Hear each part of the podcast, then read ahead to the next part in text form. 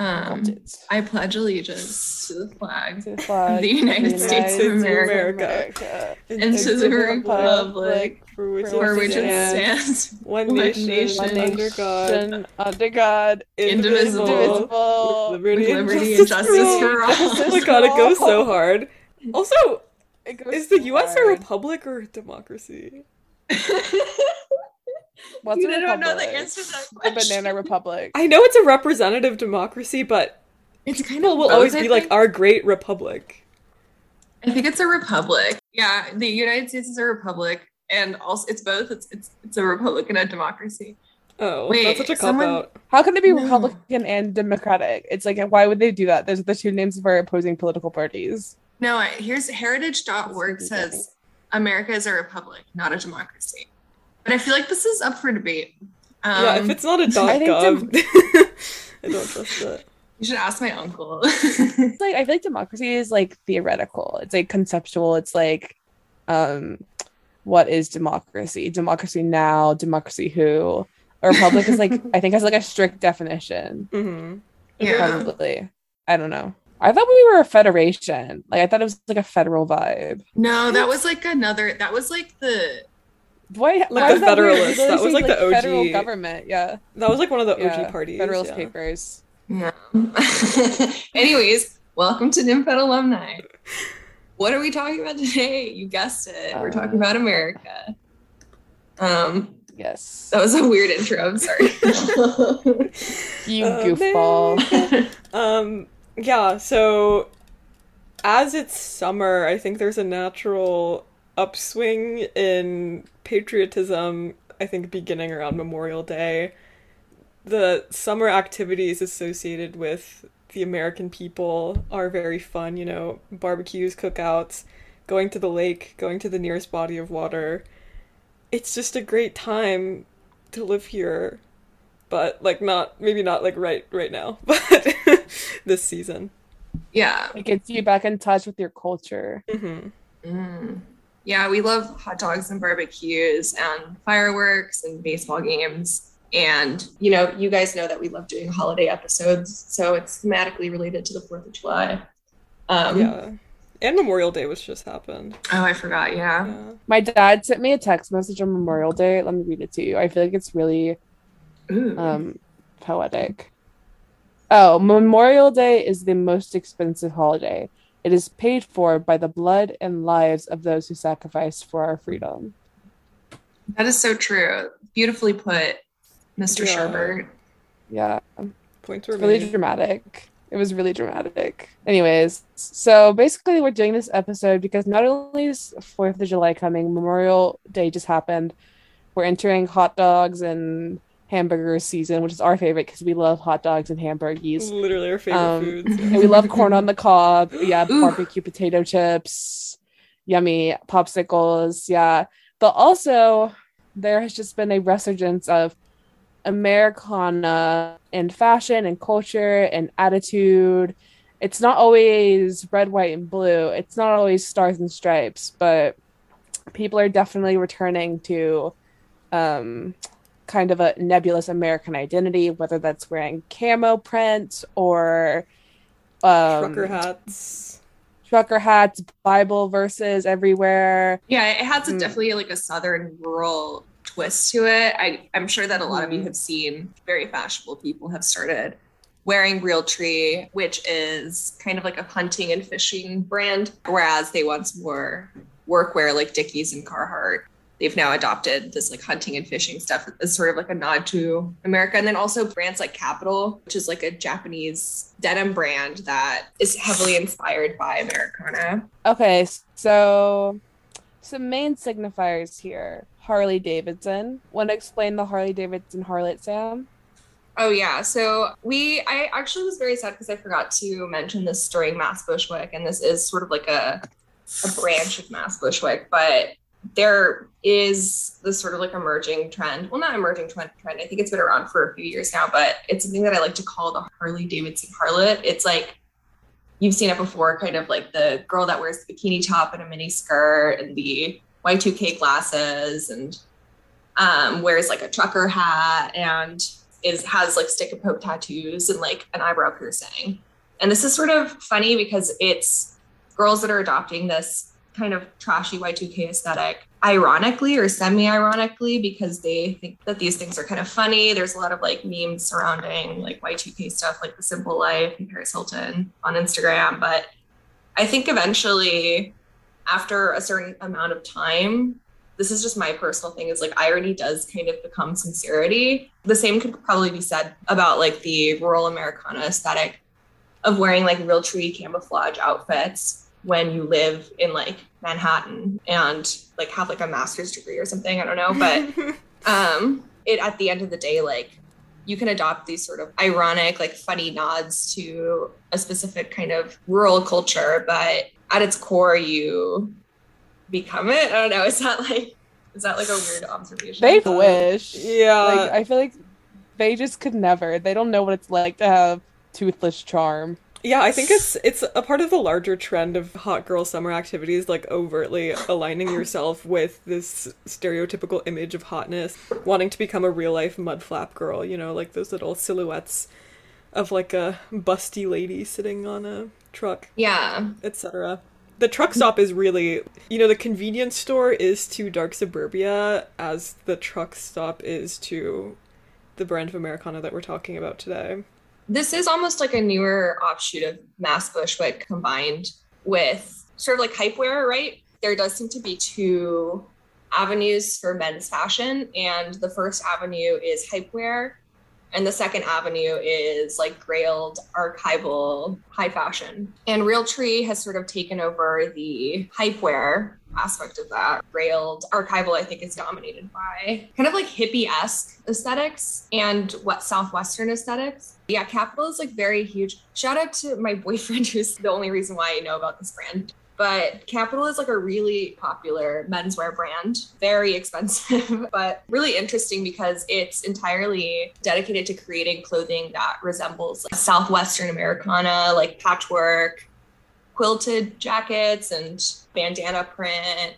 They have a lot of like suede fringe, Native American aesthetics. This brand is actually, I think its its history is really interesting because they started out as a Japanese denim brand in the 1980s. And Japanese denim, I think for hype beasts, that this is like a very sought after product. Now, yeah, Japan was first introduced to denim via like American soldiers fighting in World War II. And the American occupation of Japan sort of ushered in this massive interest in American popular culture. And there started being this like wave of countercultural Japanese youths that were mostly bourgeoisie that started emulating like James Dean and other free and easy, very cool American figures. And they were called Taiyozoku after like a book that described like the lifestyle of a bunch of disaffected Japanese bourgeoisie youth. And these people really adopted American denim as like a symbol for their like social malaise and their rejection of Japanese culture. But uh, over time, there was like an observable decline in the quality of American jeans. And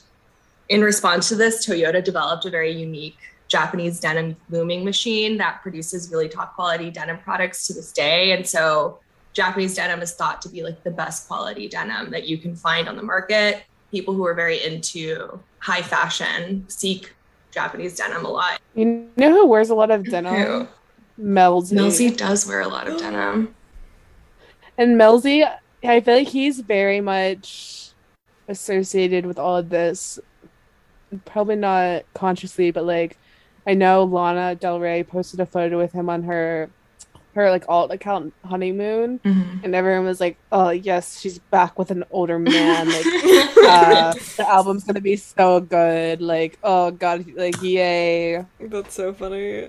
That really makes me think, um, yeah, one of the things that I respect about men's fashion people a lot is that they do care a lot about craftsmanship, as men should. It seems like Japanese denim and like an interest in tactical high performance stuff like Arc'teryx and the workwear thing with like Carhartt double knees.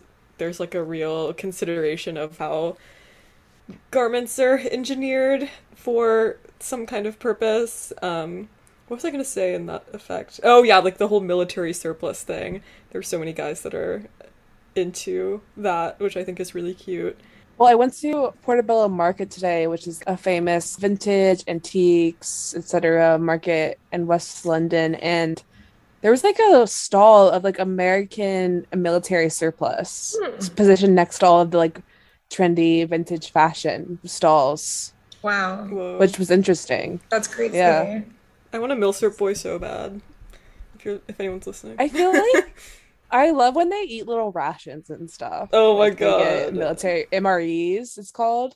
Yeah. Yeah, it just reminds me of when men fought wars. yeah. No, that's really interesting because I mean, I think the reason why this like new wave of Americana is like very much dominated by menswear, like because American history has become like a very fetishized cultural object across the world. And that's really funny, I think, in in relation to a brand like Kapital, which is just like a Japanese brand that's essentially appropriating American culture and like haphazardly repackaging it and selling it back to the consumers that they're appropriating the culture from, which is super funny and interesting. I feel like Japan does that a lot with American culture. Like, what are the what's the name for the girls that did like the super fake tan? The Gyaru. Uh, yeah, I was looking at that because Yeah. there's like a certain subsect of it. I couldn't find the name of it where these girls will wear these like very country music star outfits. Yes, With like cowboy hats and boots and like very low slung denim shorts. And I think that's very cute. Um, so that I would definitely see girls taking influence from that. But it's so funny because to me, like the female equivalent of dressing like a cowboy is not dressing like a truck stop hooker. Oh, But it seems like those are happening at the same time. Well, this is where I will. Um, sorry, I, I'm. Uh, hold on. Sorry, I'm like outside smoking a cigarette. are you outside? in the middle of the I street. know my name. Yeah. I, I'm I'm recording something. I'm You're in a manhole. no, it's okay. No, yeah, I think this is where I wanted to get into the Marlboro Man, ironically, because I'm smoking a cigarette outside. But I think that the female version of dressing like a cowboy is almost like Lana Del Rey. I think that she's almost like a figure that's somewhat interchangeable with the Marlboro Man.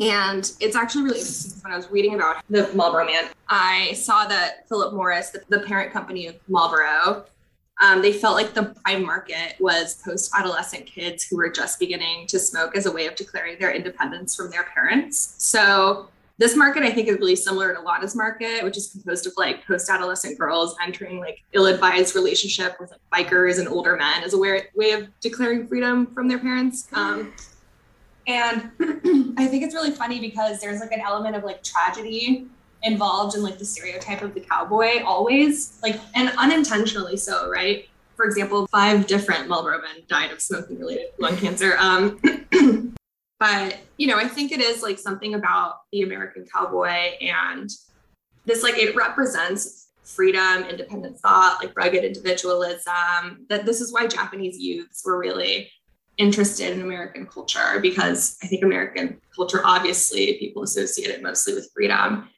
especially now, people are drawn to this very like plain style of American communication. America is very known historically for kind of being anti-elitist, anti-hierarchical, and having this like tell it like it is attitude, very crass, very plain. Even since like the Pilgrimage, William Bradford, he was like a Mayflower pilgrim who wrote history of the Plymouth plantation in 1650. Um, he opened this like very famous text with this statement that he was going to write in a plain style with singular regard unto the simple truth on all things. This was sort of a foundational thought for Protestants who were coming to America in order to like free themselves from the British monarchy and free themselves religiously and start this like new society. They really wanted to create something that was very inclusive for people of all levels of education.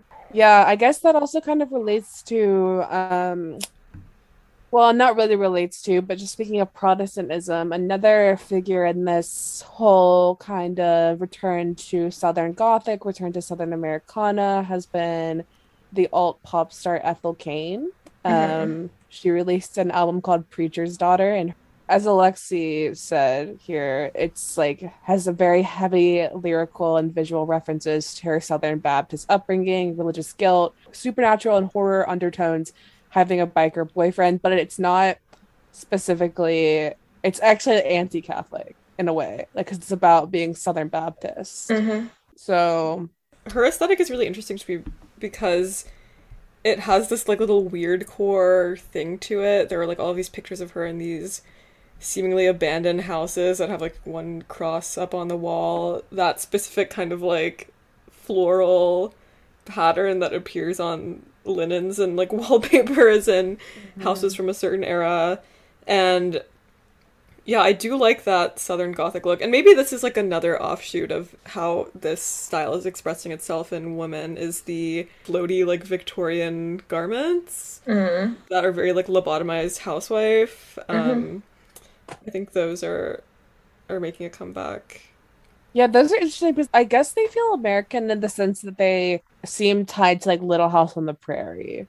Yeah. I don't feel like outside of that they feel specifically American because I don't think anyone really associates America with the Victorian age, even though like America obviously was part of the Victorian age because it existed. I think it's, um, it's not um, actually like a reference to the Victorian age per se, but it's like a lot of loungewear and lingerie in the 50s and then also like in the 80s and 70s like Victoriana the style has mm. come back in so many different periods as like a trend for women and I think we're seeing it again especially in the summer there's something about like you know summer whites and wearing like a white dress like the Lana song says you know because, because it can be especially kind of haunting in this like weird core way to wear stuff like that Ethel Cain also used to live slash does live slash did live in a church. Yeah, I forgot about that. She that's how she initially blew up, right? Like in, during the yeah. pandemic on TikTok. She everyone was like, "Who is this who lives in like a church and looks so strange?" No, it was like, didn't she make up a story that it was some weird like marketing scheme where she made up a story that she was running from the police through like swamps of like Louisiana kind of looking places. Um, but I think she's really interesting because they, you know, she has this like very popular new album that I think is really good and it's like really like a good piece of work, but she does not live in New York or Los Angeles. She lives in rural Alabama. There's this uh, interview that she did with the New York Times. To quote her, she said she would never be caught dead living in New York City or Los Angeles because down here I could just be a local girl, and I love that. I think that's really an interesting sentiment. I think that's true too, and I don't know why, but I really feel like I can be myself in the South, and I don't always feel that way. Mm-hmm. Um, in big cities. Well, I think this has something to do with the same sentiment behind people fleeing en masse from New York and Los Angeles and coming to cities like Austin. I live here in Austin. I'm from Texas, but not from Austin. A countless amount of people have moved to Austin within the past two years from New York and LA. And contrary to popular belief, they're not native to those cities. They're mostly transplants. The primary complaint I hear from them is that cities like New York and LA have a social scene that's extremely competitive and extremely vapid and seemingly pointless. And with the rise of work from home, of course, people feel like they can have the best of both worlds, make a big city income, but have a small town social circle that's not necessarily competitive or vapid. Yeah, because you can kind of be one mm-hmm. of one. It seems like work from home, like digital nomad people, are the new cowboys in our society. God, they have so the true. freedom and the range to do whatever they want. We're definitely in another era of people who are pastors' children mm-hmm. slaying the boots down because Ethel Cain's dad was like a deacon, Hunter Schafer's dad is a pastor. And I feel like that hasn't been a thing. Katie, since Katy Perry, because Katy oh, yeah. Perry's dad was a pastor mm-hmm. and the mm-hmm. Jonas Brothers' dad was a pastor. So that really inspires something creatively. It definitely does. Oh, I agree. It is like the closest thing you can be to not like royalty, but to have that like attached to you yeah, in a small town. It's so loaded. It gives you kind of a, a different status where you have to become more aware of your individualism and how it relates to your family's legacy. Mm-hmm. I feel like all these kids are going to start forcing their dads to become pastors. They're going to be like, Dad joined the church so that this can be part of my personal history. Yeah. Well, that's another thing behind, I think, a lot of Americana. We've talked about this a lot is this new wave of trad Catholicism. Some people say it's a LARP, some people say it's sincere. I don't really think it matters either way. It's definitely something very strange, and it doesn't seem like traditional religiosity. Well, there is an article in GQ about the trend of people wearing Realtree. And it was kind of one, Alexi, you pointed out, it was like one of the first like mainstream spotlights on Dimes Square. Should we talk about Dimes Square? I don't know. I don't really want to. I'm sure we can just link the like Vanity Fair new right thing. No, I kind of feel like it's it's just like deterritorialized at this point. Mhm. I mean, yeah, go on about Realtree. There's like a quote from this article that will contextualize it. Uh, states that Realtree's origins can't help but imbue the pattern with political connotations. For more mainstream liberals, Realtree might represent the rural red state America that they fear. For young, hip, and politically or culturally left-leaning individuals, wearing Realtree might be less about the ironic appropriation of far-off rural culture than it is about triggering the liberals that they live amongst. Mm.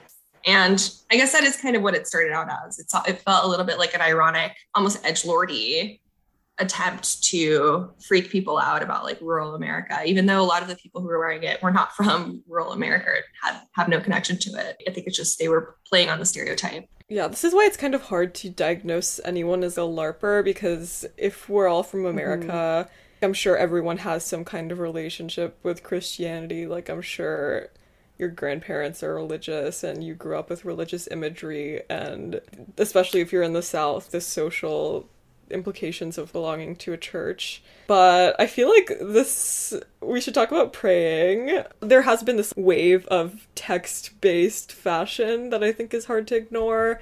And I feel like the new iteration of Touch My Butt and Buy Me Pizza style viral text garments has taken the form of these like vaguely religious, ominous signage, like the kind of stuff that you would see on like a small town Baptist church letterboard sign that says like ye must be born again or making vague threats about going to hell. I saw a sign the other day. Sorry, this is I feel like praying is gonna make this into a shirt. This is like my sister took a picture of this and showed it to me in our hometown. It said, "If praying was your job, would you still be employed?" when I go get a job at praying. Yeah. That's so funny. It's very it's very like prefab esoterica to me, like trying to signal that you have a complicated existential relationship with religion, even though you're just like buying a garment. Mhm. It seems fake deep to me. I think that people, whenever they accuse everybody of LARPing or not LARPing, it's like the wrong conversation to have about it. I think it, Mhm. I think the correct conversation to have is like, why are people drawn to these aesthetics in the first place? And I think it's because the world has become extremely complex, extremely restrictive, and people long for traditional Americana because Americana represents like very pragmatic wisdom. The American cowboy is almost like the emblem of this. He's leisurely trotting across a desert with like a trove of conventional wisdom like tucked under his saddle. That's why like Mhm. aphorisms are very popular in America. Like American humor is is typically seen as like very observational, right? Like cowboys can tell jokes just by telling you what something is. Um, and I think people long for that sort of simplicity. And I think that's why people are drawn to figures like Joe Rogan, like Theo Von, Joey Diaz, like these comedians that are very like no nonsense, straight talking, like just gonna observe like the absurdity of what they like to call clown world or whatever. And like um that sentiment is shared by a lot of people because things have gotten really complex, you know, like the world has become a place where like a bachelor's degree is like basically the new high school diploma you need to have a like complex knowledge of politics and society in order to like partake in polite conversation things have gotten very complicated and i think all of this is a, a return to a longing for simplicity Sam, you were so right. It's literally just people want to have a slice of apple pie. mm-hmm. And they don't want the apple pie to be a Bon Appetit recipe. Mm-hmm. They want it to be just like a, you know, a normal apple pie, slice of apple pie. No ginger or anything in it. Yeah, they want grandma's apple pie. They long for like a wisdom that can't be learned at a university or learned from reading an op ed. Like it's just learned from experience. And that's why people are drawn to figures like Alex Jones, even, you know, these sort of like rough housing, like rugged American men who are very, um, It's kind of like lacking nuance. Like we're, I think we're just tired of nuance and having to over-explain ourselves and make everything into like an academic treatise. mhm. It is refreshing to be in a conversation with someone who can just they'll just add like one witty statement or like aphorism and it kind of just is very soothing. I've been trying to do that more, like make up my own like little sayings, but it kind of gets busted. Um, I was gonna say regarding the But cowboy. wait, I want to know. I want to know what one of your sayings. Yeah. If you have any like trademark yet, I need no, I don't think I do. What do I keep saying that I think I'm using wrong? erm. I'll, I'll, I'll think of it. You always say erm. There's something I've been using as like a catch-all. Erm. that's that's Yeah. definitely not my, my brightest aphorism. Um, regarding the cowboy archetype, I think it's fascinating that it has this very like right wing significance of like good old days American valorism and rugged individualism and like masculinity. But also it's been so heavily adopted on the left because they're queer icons in a way. There's a super interesting article that I'll link about homosexuality called Homos on the Range. But it's kind of the thing of like when something's so straight, it becomes gay. And this historian, Alfred C. Kinsey, wrote about how the highest frequencies of homosexuality ever seen in America has always been in rural communities in some of the most remote sections of the country. There's a fair amount of sexual contact among older males who were like pioneers and outdoor men found among ranchmen, cattlemen, prospectors, lumbermen. Uh, they're like physically active and they face the rigors of nature in the wild. He kind of talks about this reality of sex to them that it just like needs to be had no matter who it's with, which I think is really interesting.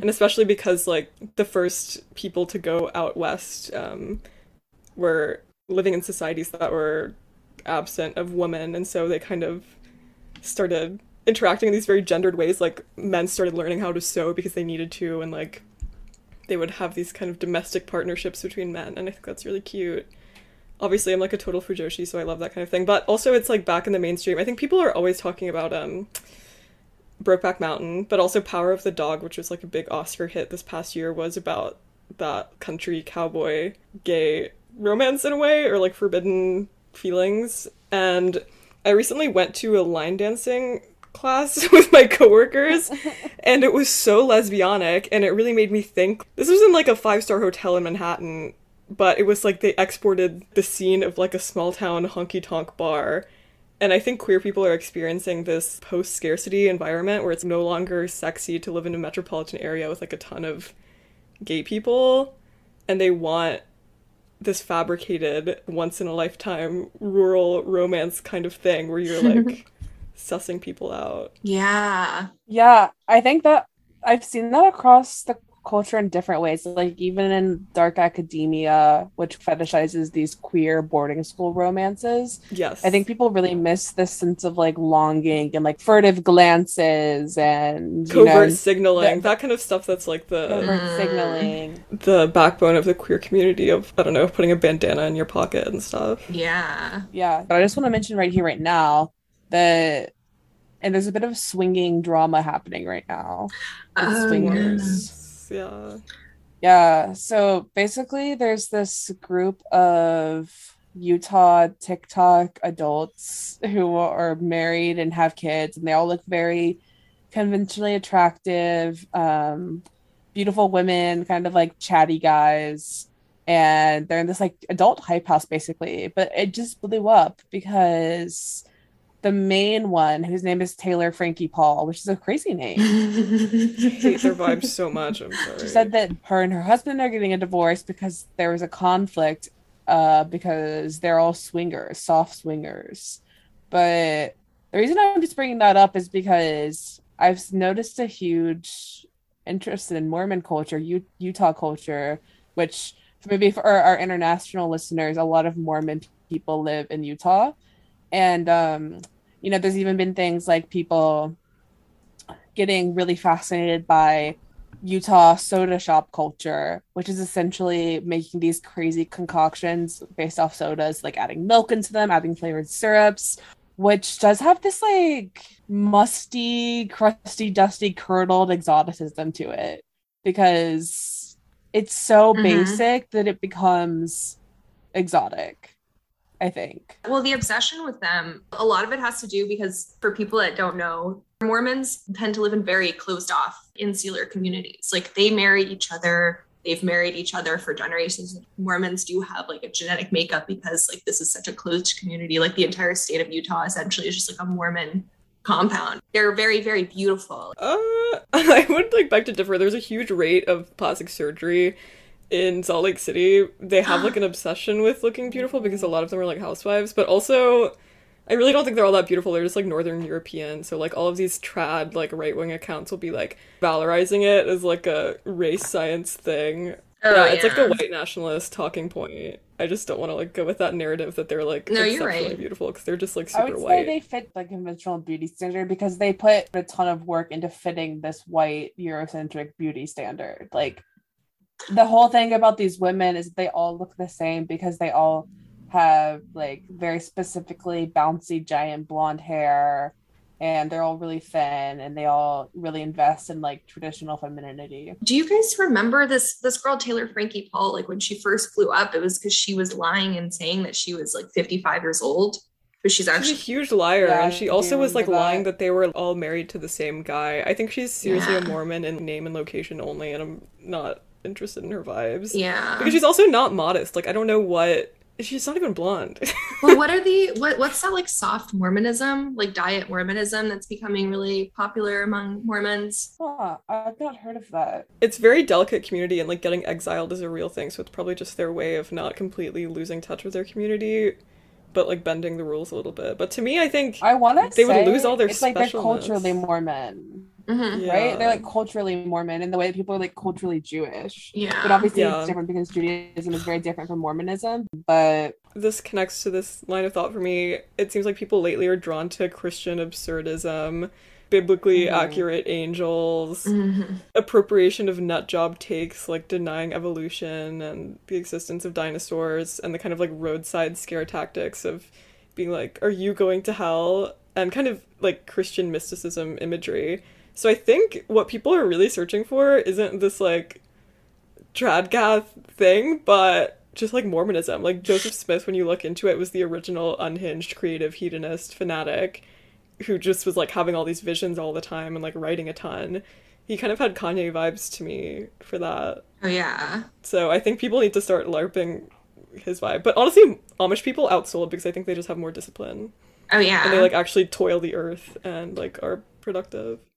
Wait, what's like the basis of Amish doctrine? So I know obviously it kind of rejects like contemporary life, but like are they Protestant? Is there a specific I think it's just more of an ethnic thing. They kind of like Mm. came from like Dutch areas and just like wanted to preserve their vibes. But yeah, I don't really know. It's not like Amish people are like that much of a religious institution, like to the Hmm. Church of Latter yeah Day Saints. You're born into it and can leave. yeah.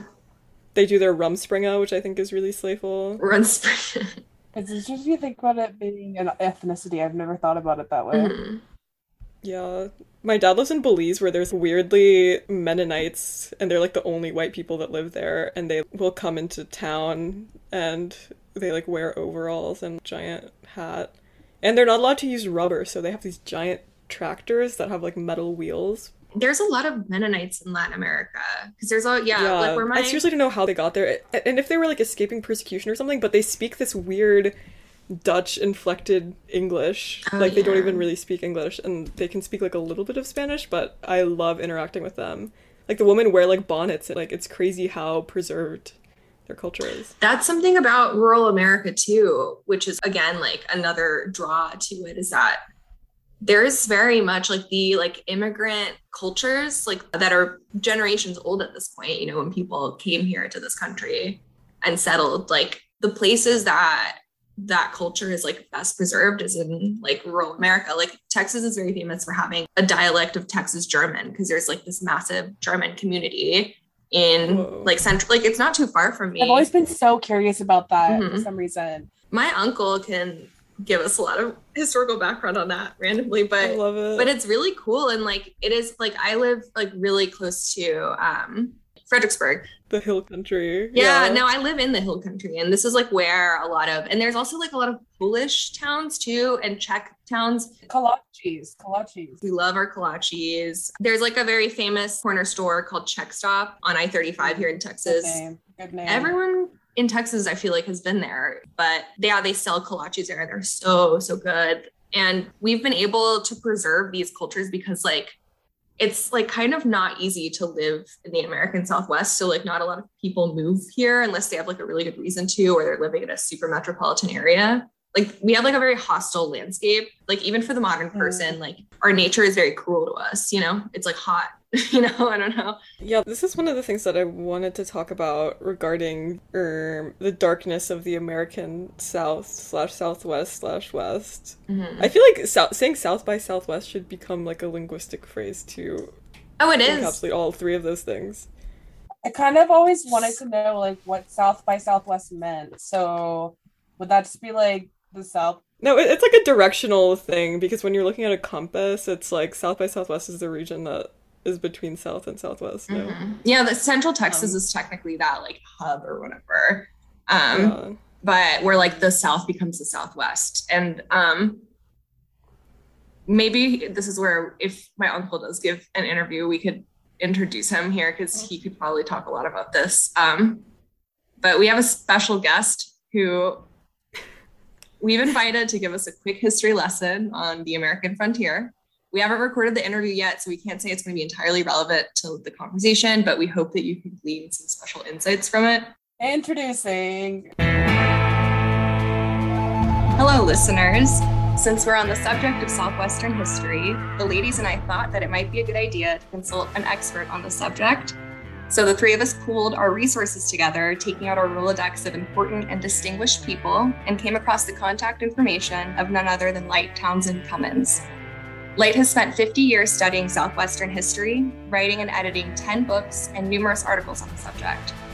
He was the Bryan Professor of Texas History at Austin College, a position he retired from in 2018, and he served as the official historian for the state of Texas from 2009 to 2012.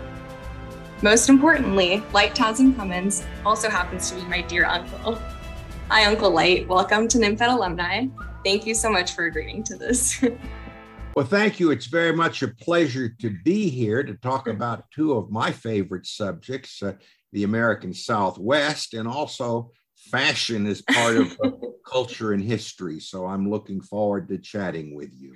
I'm super happy to have you on. I think that you are definitely, in my personal experience, an expert on both subjects. Um, when we were researching this episode, I looked to your book titled On History's Trail, and there is an essay in that book titled Myth in Texas History, which interested me greatly. And I think it aligned with some of the topics that we are discussing in this episode.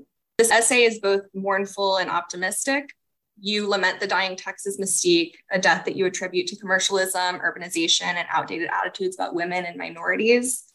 And in the context of our episode, we were discussing how younger generations have found it pretty easy to debunk some of the historical myths. And this has sort of removed a lot of the mystique from our own history. And I wanted to ask your opinion why historical mystique is important for a society and why the new generations have neglected this form of storytelling. Well, I can answer that with a, a, a first simple observation, Mhm. and that is historical mystique, a person's historical heritage, shapes their identity. And it is often the case that what people choose to wear, the way they choose to dress, what they buy when they go into a clothing store, is actually an expression of their identity cloaked around their historical heritage. So, in many respects, fashion and apparel is one of the ways that people can make a conscious choice about the identity they want to address. It's not so much that people have forgotten their history as much as what people remember from generation to generation about their history changes over time. We're talking about Southwestern fashion 50, 60, 70 years ago. The Southwest, the South were rural, agrarian, agricultural places. When you talked about plain style clothing, you were talking about farm clothing, natural fabric, unadorned, durable. So people choose fashion, people choose style and what to wear as an expression of their values. And quite often, those values are linked to, to a person's history and the history of the groups to which they belong. Those change over time. I, I think Walmart's a fine store. Uh, think Walmart, but at the same time, I think the average American may not think of Walmart's clothing departments as the, a place where one might go and find today fashion trends. But maybe 50, 60, 70 years from now, what you find at Walmart today will be the plain fashion of uh, our grandchildren's generation because history changes. When I grew up in the American South and Southwest, the country cafe was, in fact, where you could get chicken fried steaks and biscuits and uh, wonderful uh, uh, home cooking, the norm for the values of what people wanted to see when they ate out. Today, it's McDonald's.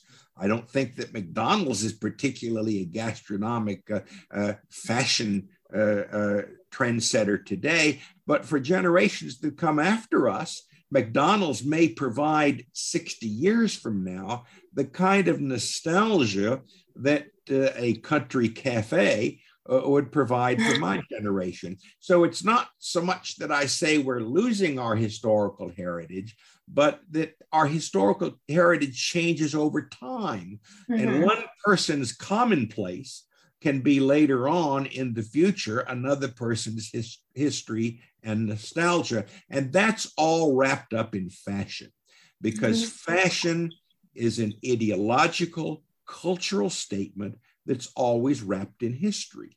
That's a, that's very very well put, and that reminds me of something that you wrote in your essay, and I have this written down. You quote the author Jean Bird in your essay, who describes Texas as a media made mental map perpetuating the romantic anti urban legend of indefinite freedom in a highly restrictive and complex world.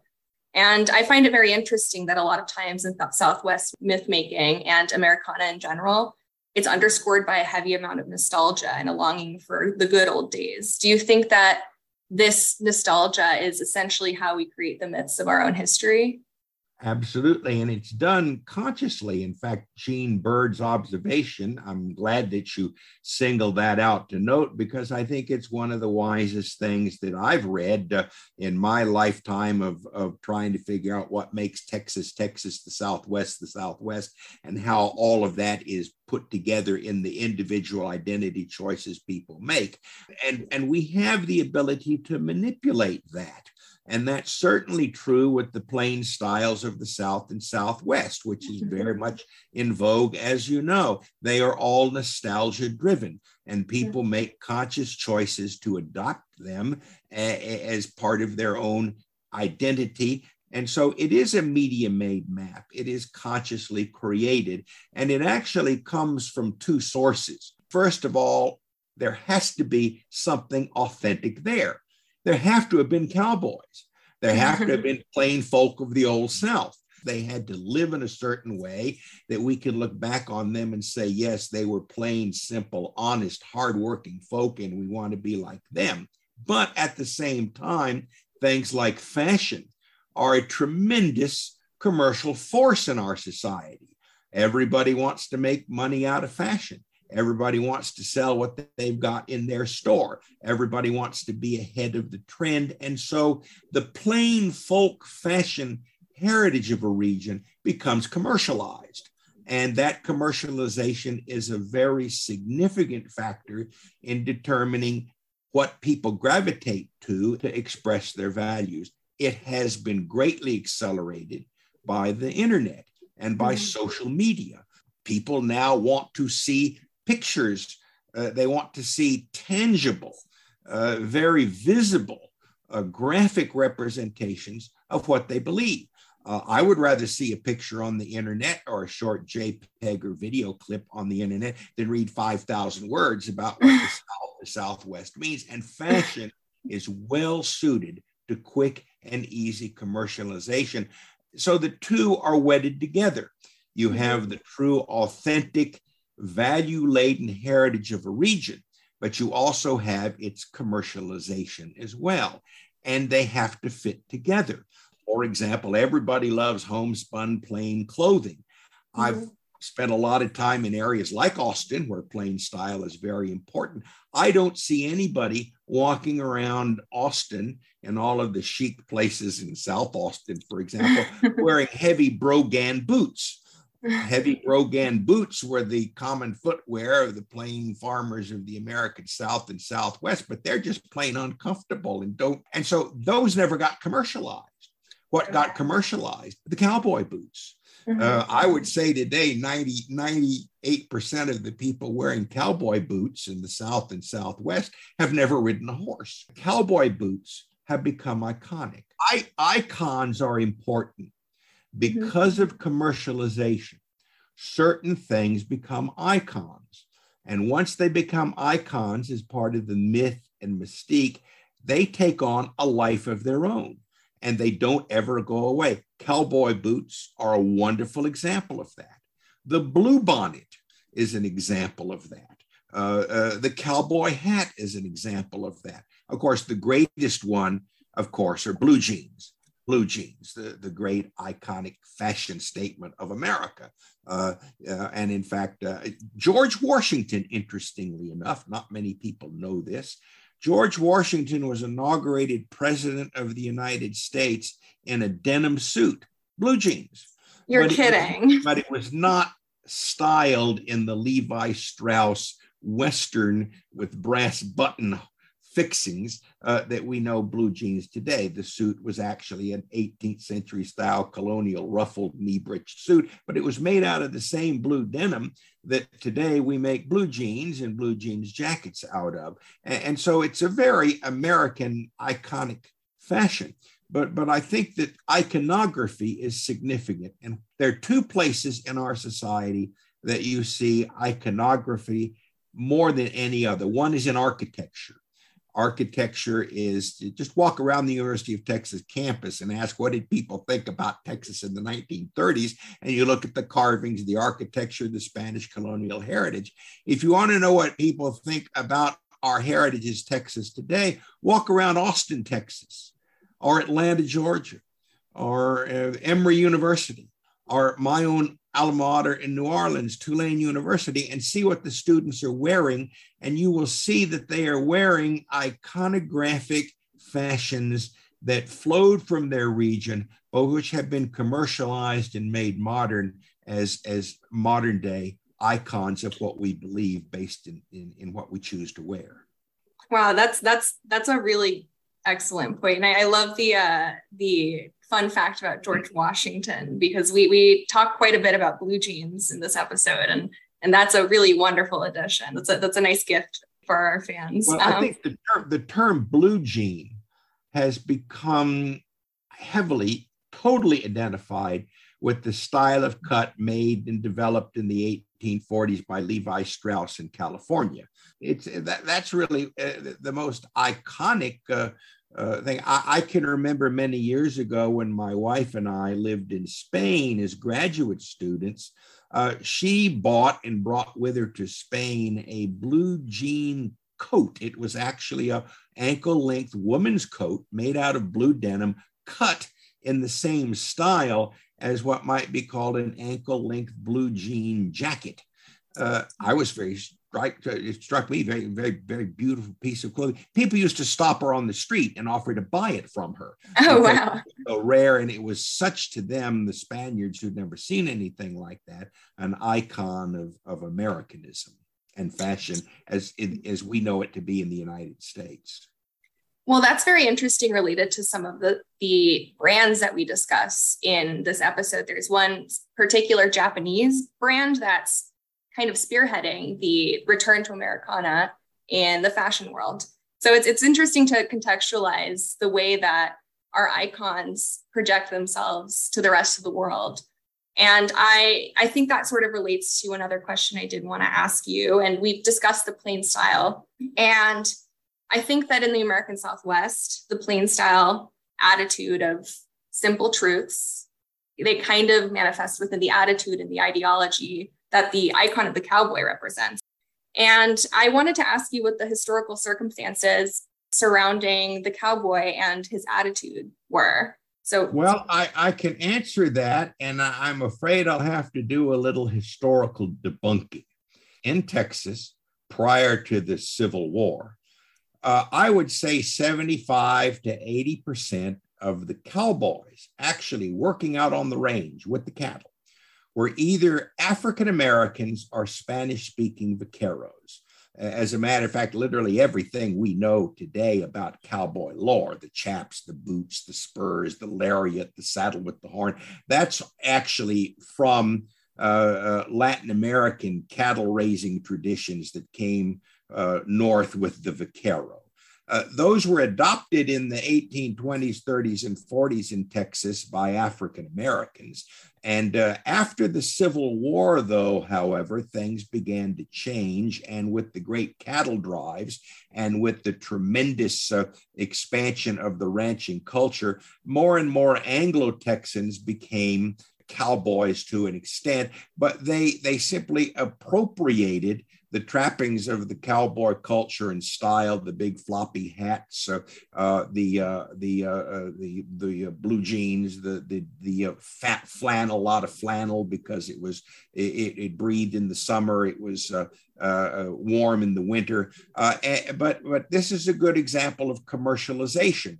Starting in the years after the Civil War, initially in the era of dime novels, you begin to get a lot of people writing glorified romantic stories of Anglo cowboys. Uh, you had people like Charles Siringo and Teddy Blue wrote novels. Then you had the novels of Zane Grey. Then you had, of course, a lot of the cowboy lore. That made a lot of money for publishers and magazine uh, uh, uh, writers, uh, along with with novels uh, about the cowboy, uh, starting in the early uh, 20th century with rudimentary sound recording. You begin to get cowboy songs. In fact, there was a University of Texas professor named John A. Lomax who, in the years before World War I, traveled across Texas uh, uh, with uh, a recording device recording cowboy songs. Most of the people that sang them to him were African Americans, but he put them all down without reference to race. Then along came the movie cowboys. And so, more so than any other icon in our uh, bag of cultural symbols, the cowboy is, in fact, a commercially manipulated image that that does go back to values which were there but not in a particularly accurate way. And the high point of that in Texas came during the 1930s with the Texas Centennial Celebration which celebrated 100 years of independence from Mexico. There were celebrations all over the state the huge state fair in Texas. Movies were made. Gene Autry uh, came to fame in 1936 with a movie made at the State Fair of Texas called the the uh, the Big Show. The historian Walter Prescott Webb, who uh, uh, officed in Garrison Hall, UT, had a movie made, The Texas Rangers, and the cowboy culture became a huge and tremendously commercial success. Whoever touched it whether they were Hollywood movie makers, musicians, authors, writers, fashion designers. And of course, that greatly accelerated during World War II when people were looking for American heroes. Every single World War II movie, soldiers out fighting in the battlefields, they always had a character named Tex and he was always a cowboy and he always manifested those values. So, yes, we had a cowboy culture, but what we see today as the trappings of the cowboy is maybe more so than anything else a commercial and, and, and artificially manufactured historical image that sells very, very well. And, and, uh, and, and, and that's not by accident. People did that consciously uh, uh in an effort to, in fact, there was a, the famous uh, movie maker of that era, King Vidor, and he was from Texas, but he became a great Hollywood director who did a, a, bunch of cowboy movies along with John Ford. A friend, he said that if we hadn't invented the cowboy, we would have had to do it anyway. So we might as well go full speed ahead with it.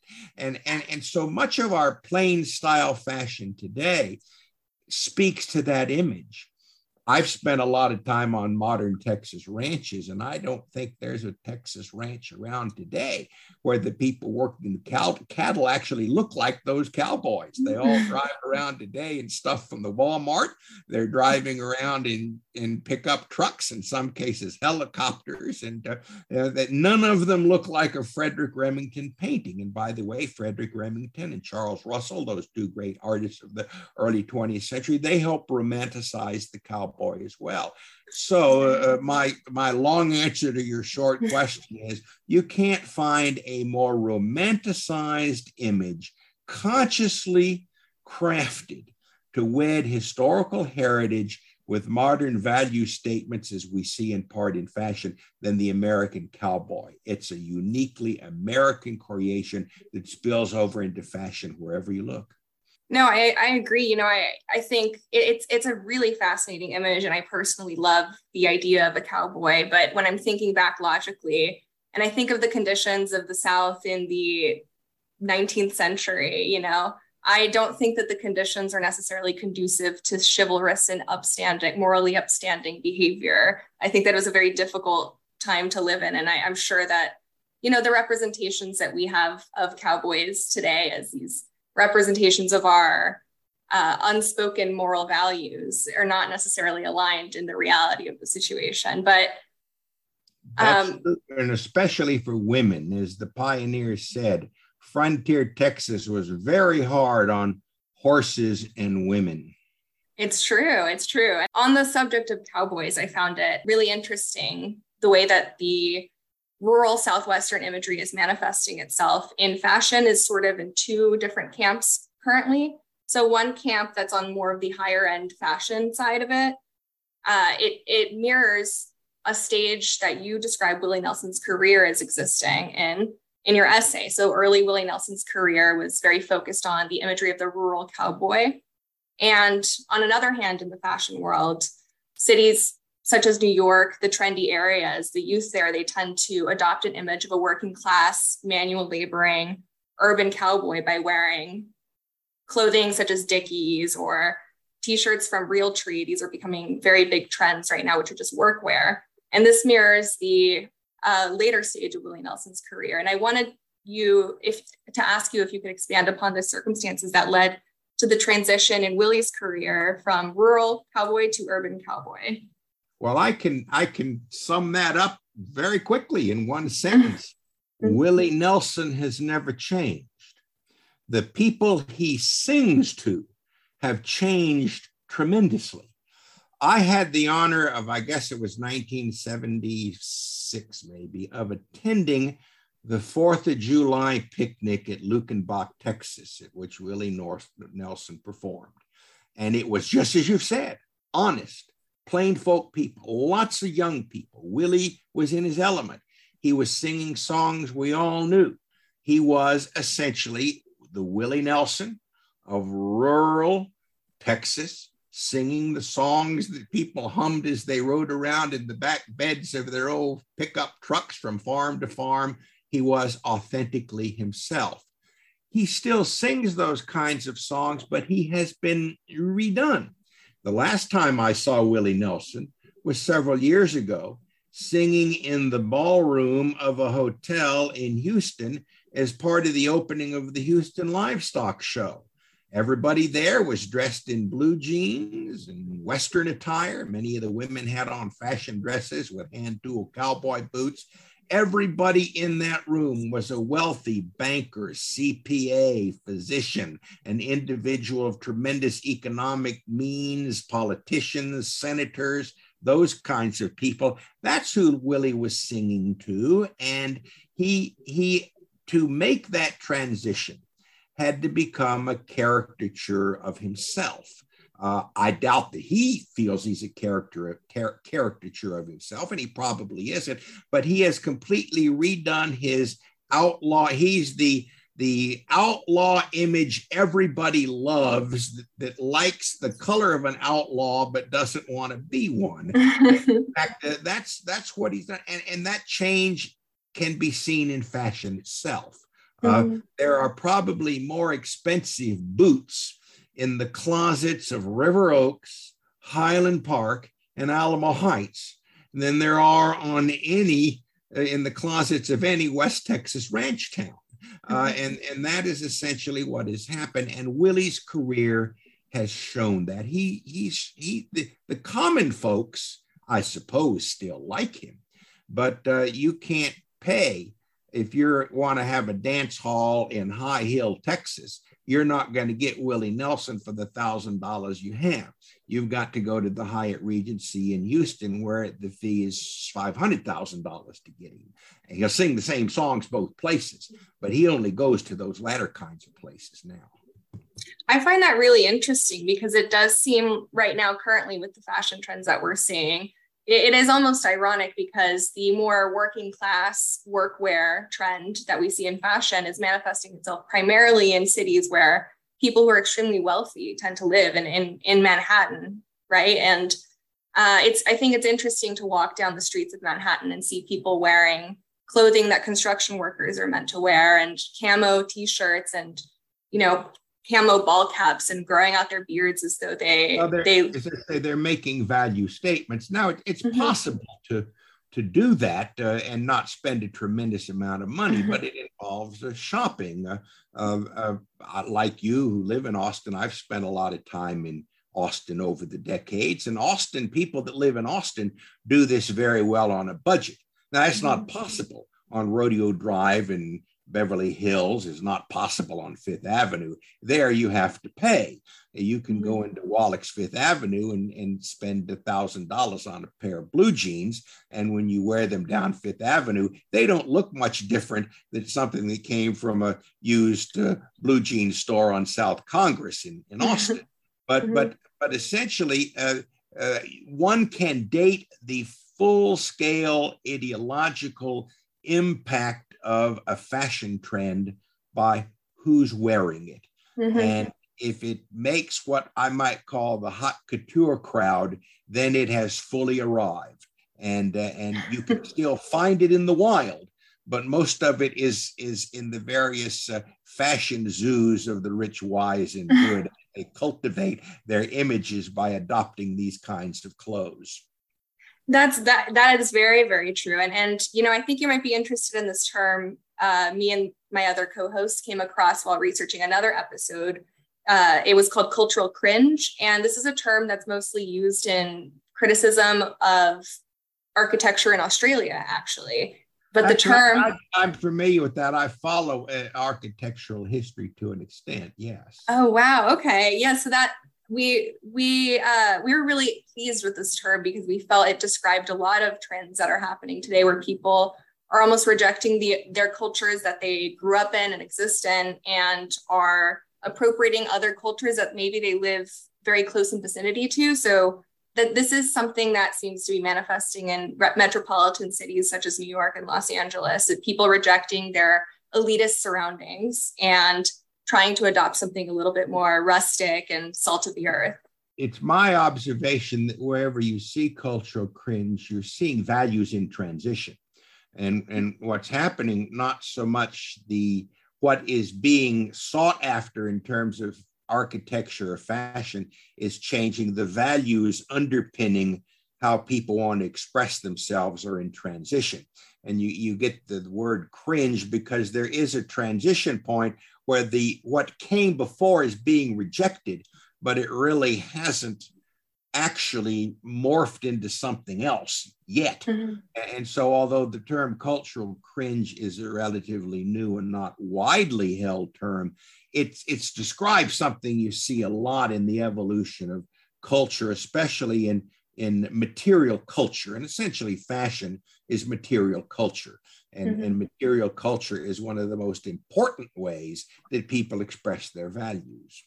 That's very interesting. And, and one, one value I, that people are expressing a little bit with this uh, the, the style of dress, I think, is a rejection of overly intellectualizing society. And I think it's interesting that the South has always been stereotyped as anti-intellectual. And you know as someone who lives here I, I, would of course say that's not the case but i wanted to ask you if you knew maybe what the origins of that attitude or that stereotype about southerners uh, was. Well i think that that actually goes to the point of regionalism and that is that certainly after the Civil War and the defeat of the Confederacy, an industrialized urban union which won the war, factory based, large numbers of immigrants, a tr- tremendous reliance on educational institutions increasingly came from the 1860s down through the 1920s and 30s to see the South and Southwest as a very, very unsophisticated area. And, and when you look at, at uh, some literature, for example, I mean, look at John Steinbeck's The Grapes of Wrath, uh, written in the 1930s. I, I don't think you could find a book or a motion picture based on the book that that uh, talked about a more unsophisticated group of people than Southerners uh, and and Southwesterners too, and, and, so that's where the attitude came from. As as late as uh, oh, when Franklin D. Roosevelt was president, he once gave a speech in which he said the number one problem of the nation is the American South, and what he meant by that it was just not with the program and mm-hmm. and uh, there are people, uh, in fact, uh, who who flaunt their southernism as a way to reject that that viewpoint. I must admit, as a southerner and a southwesterner, I've I've always resented it. Uh, and in fact, uh, uh, my wife is from the New York City area. I've actually seen it in some of my in-laws. The natural assumption that the South and Southwest are not nearly as sophisticated. That all gets tied up with fashion. But let me make a point about fashion as an ideological expression of culture and historical heritage. It is the easiest thing to change. It is the easiest thing to consciously adopt and manipulate. I'm talking about the individual. Uh, one day you can dress in plain style and walk down Congress Avenue in Austin, and everybody looks, you look like a, a typical chic uh, uh, Austin resident. You can also put on a designer French gown and go to an affair at the uh, Waldorf Astoria Hotel in New York City and, and uh, attend a sophisticated New York City uh, uh, uh gala gathering, and, uh, and, and you fit right in there uh, because education is the key to understanding fashion. If you if you are an educated person, you have the ability to cloak yourself day by day in whatever value structures of fashion you want to in fact, to choose to present to the people you're going to be with that day who you are. Now, down under all those layers, like peeling out the, the leaves of an artichoke, there's a central truth there. But there are people who make no intellectual uh, uh, choices about fashion. They wear what they can afford and they wear what fits their lifestyle. Uh, and, and in fact, uh, uh, that's always been true of fashion uh, the what we now call plain style fashion a lot of times is what people used to make at home before there was mass merchandising of cheap commercial clothing.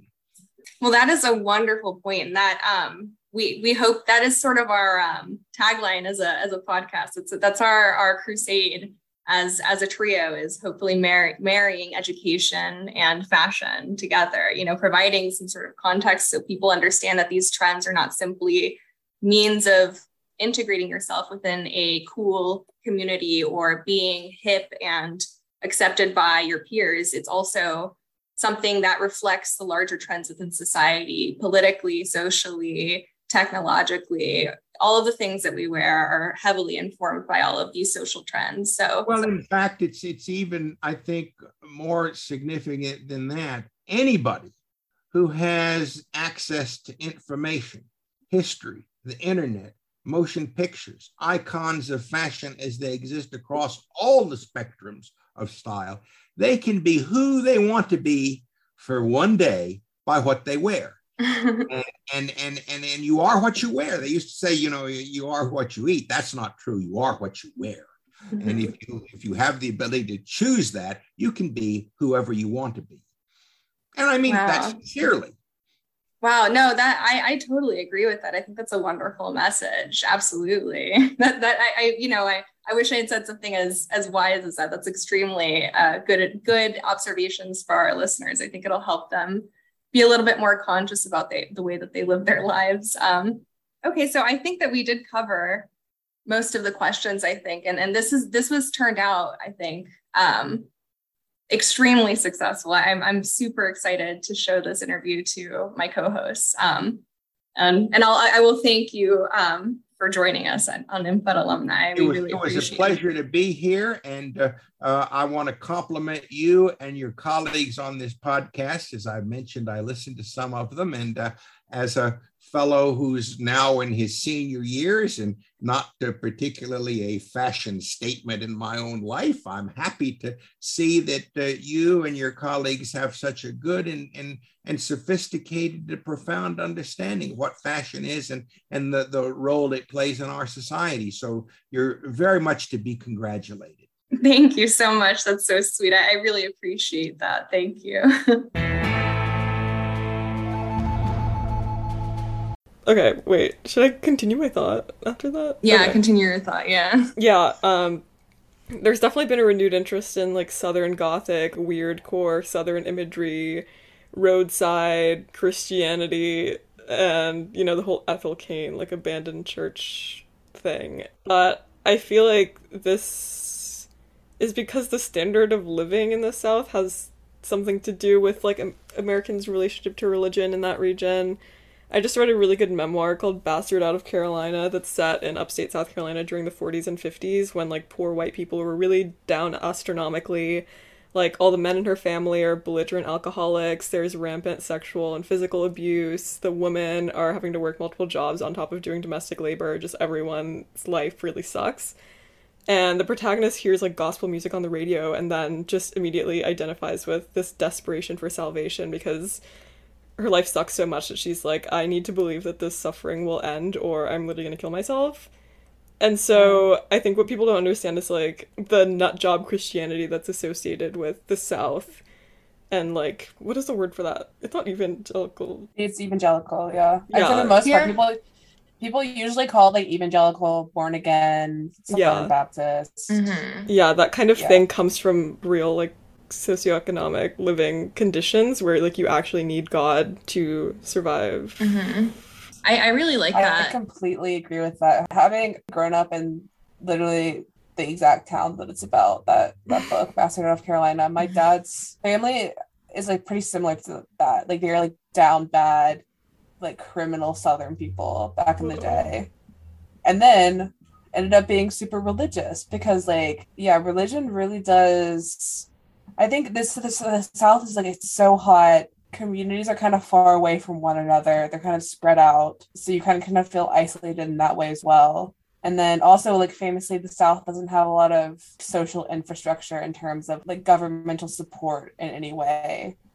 So you really have to you really have to find a spiritual union with God to it's it's just true. Like you really do. Mm-hmm. Um, no, yeah. It's definitely a crazy making environment. Like the way you were talking about the hostile conditions, like environmentally of Texas, Sam, that mm-hmm. kind of seems to factor in as well. Like I just think of how satisfying of a release it must be to like go to a church and speak tongues and be like fanning yourself with a fan after like the crazy making.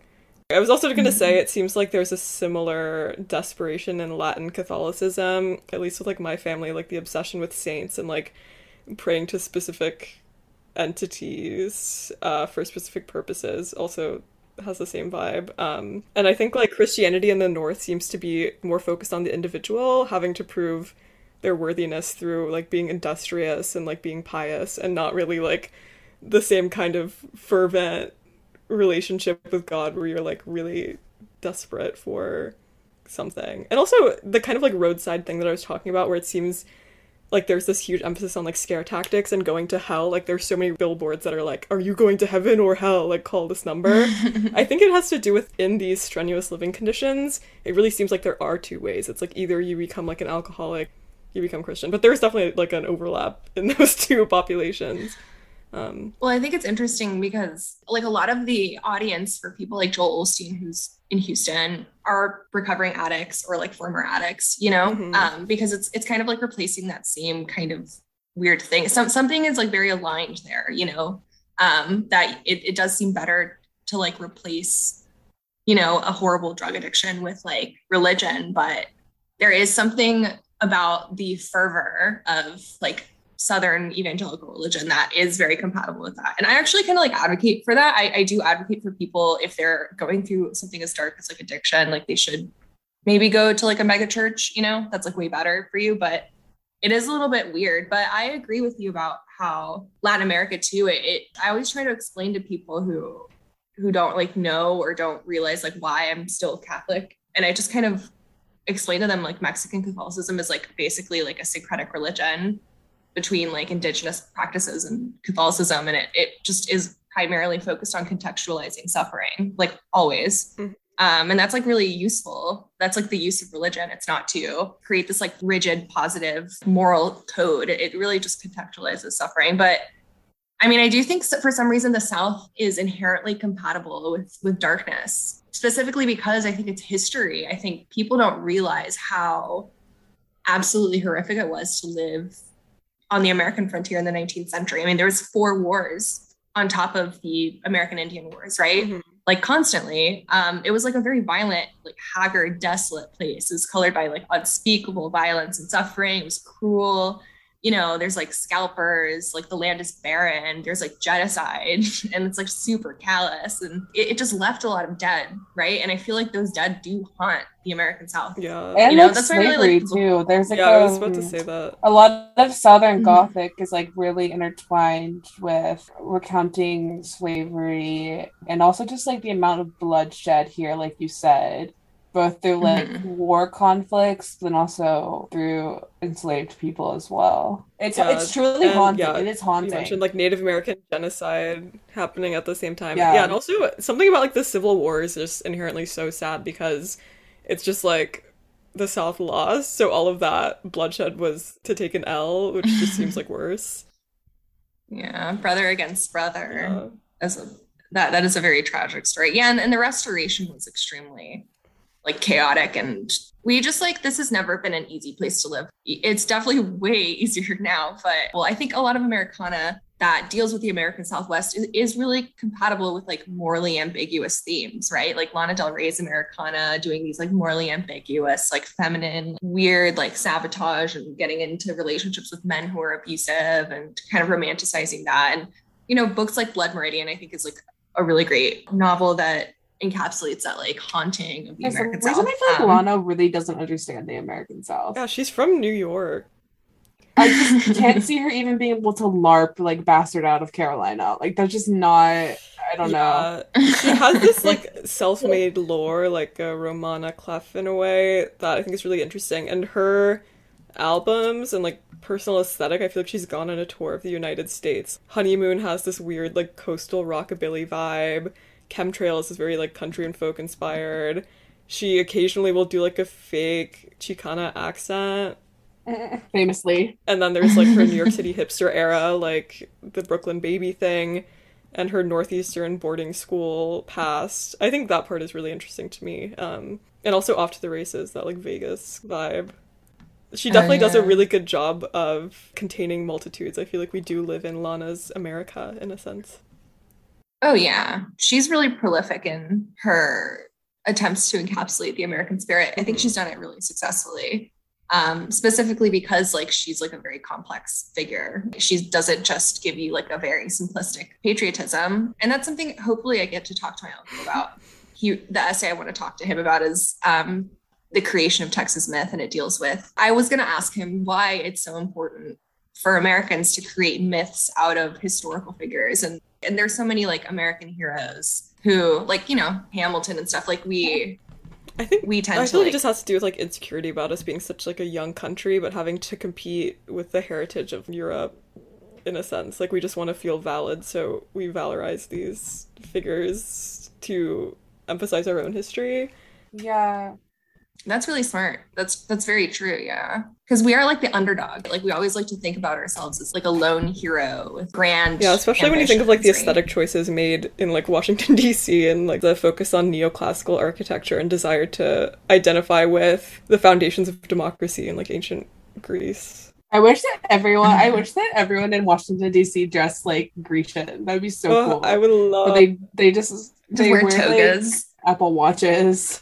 Yeah. I'm obsessed. Wait, maybe this is where I can start talking about patriotism in the sense of ask not what your country can do for you, but what you can do for your country. I'm like going through this weird era of feeling like I, I miss patriotism and want to get involved in politics in a way. And I feel like this kind of relates to what you said, Sam, about like why people question your relationship with uh, Christianity. I feel like both Christianity and like the state of America have this vibe surrounding them where it's like, okay, obviously we know that these things are bad and they've been used to justify violence and um, America is like a colonial settler state and the founding fathers owned slaves. It just seems like so obvious that this should not be something that we like identify with, but I do think that um erm, erm, erm, Oh yeah, I'm recently reading John F. Kennedy's book Profiles in Courage. Also, I went to the JFK Museum and it just like blew my mind. Um, just like looking at his campaign and how vibely he was. And I feel like this time that we're living in, mm-hmm. there's like a hatred toward career politicians that's at an all time high. And it really made me realize how desperate I am to kind of like actually support a politician and like them. I think young people these days just have this like vague anti-government stance where we have like Tumblr posts memorized about how bad America is. I don't know. I feel like there's a vacuum right now for like someone who's an elegant statesman and very likable to come in and give us hope for our country again. I, I think that's a really nice sentiment. And I will say, like, I'm definitely somebody that's like a, a very much a political nihilist because the past few years have like exhausted me, like emotionally and spiritually, so much that I just don't even want anything to do with it. But you are right when you compare it to sort of like it. I do think you can contextualize so much of your own experience whenever you choose to believe a myth that you cannot necessarily Mhm. confirm is true myths about like patriotism and stuff. These things are necessary you know? And it's necessary to live in these like collective stories because that builds like identity and it contextualizes your experience. And if you're just constantly debunking everything to its core like that is a very exhausting Yeah. process.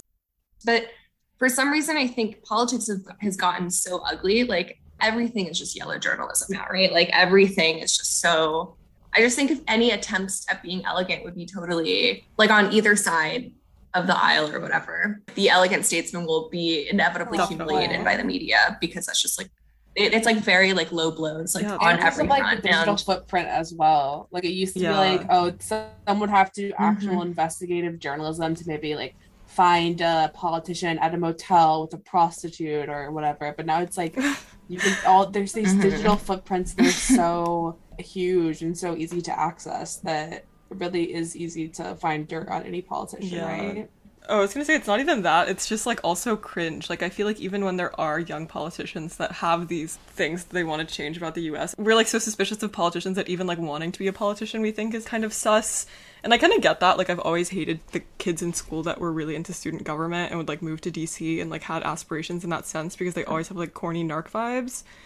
But I think now I'm like I'm tired of like hating the government. I don't know, like it just seems annoying to live in the US in this like hopeless state for our country.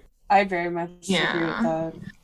well, I just think we're over informed. Like I like long for days where I didn't know the ins and outs about like our political system. We're not living in a time where you can just have Yeah. a platform and run on it. Everyone just knows too much about what's going on. You know, we just have way too much information, and we we really are. Yeah, and I think that exhaustion that you mentioned, Sam, I feel like that has to be like almost engineered in a way because it's made so many people my age just like completely tune out. Now it's like it's self care to not read the mm-hmm. news.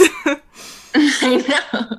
You know, I do wonder if politics Yeah. are, are even possible anymore or, or just desirable. For me personally, like, I unfortunately, I, I have to be honest, like, I just don't want to engage, you know, but I really do hope that one day I feel differently and it doesn't feel like a totally exhaustive, pointless, like Sisyphusian task to like engage in any kind of yeah, there's just like a sense of romance in politics that I'm missing. I do think that politicians need to like seduce the American people in a way, and we need to commit to like not getting the ick for them and writing them off if there's someone who actually. That's what I was gonna say. I. I was thinking like, yeah, it's like the new generation of politicians. Their whole thing is being relatable.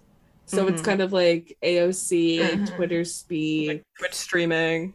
playing Among Us with Hasan. yeah, on so far away from like dignified, elegant, stoic personable what you're talking about with Mhm. JFK. Yeah, if there was someone who had a vested interest in like American history and was a trad seeming person, everyone would just write them off as a white nationalist or something. I think I need to run for president, guys, and I need to start dressing very like Jackie. I was actually saying it sounds like you're the solution. You're the solution. I know. vote I, I think I might be, and that's why I'm, I'm reading about you know senators who stood up for what they believed in, and it's really been inspiring me. Like, uh, yeah, maybe this is my corny like student government era, but I don't really know where to start. Well, I support your political journey. If you run for office, I will campaign and vote I, for you. I just feel like Sam could be your political consultant. Like I feel like Sam knows enough about I think political so. systems that she would she would know how to get you in there. Yeah, I'm gonna start by maybe running for governor first. Yeah. Um, and I, I also thought I couldn't be president because I was born outside the U.S., but I am a natural born U.S. citizen. Anyway, guys, more to come on my platform, Oh, but yeah. just know that I have an optimism for America. that is like a blind optimism. yeah. Like I think things are so laughably bad right now that what can you do but have a little bit of hope that it can get better? I think yeah, this summer is also seeming like yeah. a total joke. Um, we mentioned this in the American Apparel episode, but I do think there's something to subversively turning to Americana in times when it objectively really sucks to live in America, especially when there's a recession. Um, and I think in the Trump era, people were more politically serious and like wanted to stay as far away from Americana as possible to avoid being pegged as a MAGA hat wearing person. Trumpy. Um, but now it just feels like Joe Biden is our neglectful grandpa, and we're throwing a party in his house, and inflation sucks, and gas prices are really high. But I'm feeling a real YOLO vibe coming on, and I like want to go water skiing. yes. I think it is like nationalism does rise in times Yeah, of because it seems like we the people we're like all in this thing together. like there's something about that. no, you you really need to become a politician because you just use we the people I like, know. a- like Yeah. a phrase, and it was inspiring to me. I was like genuinely re- she just inspired. I reinvented was like we the we the people. people. I know. I just really want to go to the lake, but I don't. What lake are you gonna go to? Like Central Park? Come to come to Austin. Okay, we have a lot of I'm going lakes to here. Charleston next weekend. Maybe I should go on a national tour as the first leg of my campaign. Oh yeah, you should tell your dad to, to buy land in, in Texas oh my and stuff, please. that's a really good idea. I'll be your I groundskeeper. I know. I was thinking about being like a groundskeeper, property manager, and just like quitting my job. Ooh, that that must be so nice. That's like really. Victorian vibes. Just let your body and your home decay Yeah. at the same Well, time. Grey Gardens too. Um, Grey Gardens is definitely Mm. maybe not having like a comeback because it kind of is always. I think it's always a source of inspiration for people. Gay people love that movie. Yeah, I mean the Mhm. Hamptons, detritus, the downfall of the American dynasties is so fascinating to us people. Yeah. I don't know if it's just me that I'm personally very interested and drawn to Americana gone wrong or like the Oh, yeah, like the Kennedy curse. Americana, or that it is just like very yeah the Kennedy curse and I mean Grey. Gardens is just like you know Jackie Kennedy's crazy cousins just like you know I, I, but it does just seem naturally very compatible like something about America and it's like weird complicated history and like how it's like legends never turn out to be so true. There's almost like something tragically Mhm. beautiful about it. You do need those legends even if they're not entirely true. And i think I, I really like that about our storytelling. And like biz was explaining i don't know if we were recording or not but biz was explaining how even in in the uk people are very into making like roe v. Wade talking points and like posting about roe v. Wade. It's like why do you care? You don't live in america. But our culture is very very popular across the world and people really love talking about it and so i don't know if it's a good or bad thing but i'm definitely like honored that people think that our culture is so cool that they get to you know they want to talk I don't know if it it's that time. it's so cool. But, I think we just have like a um, unique sense of political spectacle with which people can keep up. Mhm. I need to start watching MSNBC. yeah Yeah, I agree. I do watch tucker i watch tucker all the time um i mean i disagree with him on a lot of stuff but i think he's really funny he makes a lot of he makes a lot He of kind of has that Um, vibe of like he could do politician things. Not that okay, not really, but like that Yeah, he- charisma. I think Alexi's talking about, kind of. Yeah. But it seems like s- there are a lot of people that have rage more than charisma. I think I need someone who Mhm. Is less a little bit less rageful, but then people will be like, if you're not angry, you're not paying attention. It's a very specific niche that I think is going to be hard to fill. It's very honorable to Mhm. channel your rage into charisma. It's a very honorable thing to do. Yeah, it's called grace under pressure. Like Ooh. obviously, if the president was freaking out all the time and being like a huge doomer, we would get nothing done. But he's the one who has to like I don't know. Everyone who's working behind him will be freaked out. Also, I just started watching Scandal, which is so millennial core. But I'm so obsessed with it. and I think it's also making me want to be president because there's a really handsome Republican president in it who Oh, yeah. is like chill though. He's like a f- crypto Democrat. he is a crypto democrat. I forgot about that show. I watched that like I just got into it because I have too much free time on my hands, but I need to start working on my campaign. Um, what else? Oh, I, I think no, don't vote for me, but vote for Jack Schlossberg, the Kennedy grandson, who's so hot. I think he's actually gonna have like a promising political career. He paddleboarded around the whole island of Manhattan. I thought you Oh my God, that is say like, around the insane. world. I, thought you were gonna say, like- I know. It's it's a w- an environmental like I don't know issue. I think he was trying to say something about like water quality. Um, but it was so it was Oh. so hot to me. He like shows his skin rashes after doing it. His skin's yeah, he's like, I'm growing covered a in third arm. boils. Yeah, It's like I got a flesh-eating virus from this. yeah. But it was just like seeing those Uh. pictures of him like standing up and paddleboarding in the East River. I was just like, oh my god, you're so dreamy. He's also just very handsome. I think he will step into his grandfather's footsteps. I'm a little worried about that. Well, you could marry him and then get into politics. Like, didn't Arnold Schwarzenegger marry into the Kennedy family and then got into politics? Wait, really? Maria married Shriver is like Kennedy Shriver, related, yeah. right? Oh, cool. Um, so yeah, I feel like um, a I'll go pretty easy it. way to get into politics if you weren't groomed for it from a young age is to just marry a Why Kennedy. don't we He's in He went to your Wow. Harvard though. He went to Harvard. It's like that thing of like Harvard, Harvard to wed, BU to bed. Like they would never marry a girl that didn't go to Harvard. Ooh, I've no. never heard that. You know, it's always good to be the exception, not the rule. you Yeah, know? He's gonna be the first president to have a Pratt Institute educated wife. Jeff, a degree in fashion, Critical design, and visual studies. critical interest. yeah, I'd rather be first lady. I'm not gonna lie. First Yeah. president. They No, I asked. They you to asked like what your education is. You're like, I didn't go to college. Yeah, Yeah, school of life. school of hard knocks. Yeah. Hard knocks. Also, dude, another yeah. thing that's a, par- a big part of this, for sure, for sure, for sure, is the upcoming Elvis movie directed by Baz Luhrmann, and Oh, it is yeah. so being promoted right now. Austin Butler has been groomed from this like Disney Channel adjacent D list actor into someone people have this weird respect for. Uh, and It's because he's trying to method act. Like, I, no, I think people like are actually hating his vibes right now because he won't stop talking in his Elvis voice. that like and offends like me. That actually offends it's me. so annoying. No, actually, it's annoying, but I feel like someone has to do this because, like, I've n- actually been longing for like those British accents that Madonna would do and like York would do in interviews, like I feel temporarily like and that's stuff. so different though. Like a southern accent is so different than impersonating a British person, in my opinion. that's that's true. Yeah. Yeah, he's Because not like it- a there's a- confused there's, like- expat vibe. It's just like he is. it's always male actors who have that like crazy method acting thing going on. But I, I do want to say that it feels like Baz Luhrmann has a unique eye for American vibes. Like his Great Gatsby from Yeah. 2012 was very beautifully made, and like his vision of Americana, I'm very interested in. I'll definitely go see it.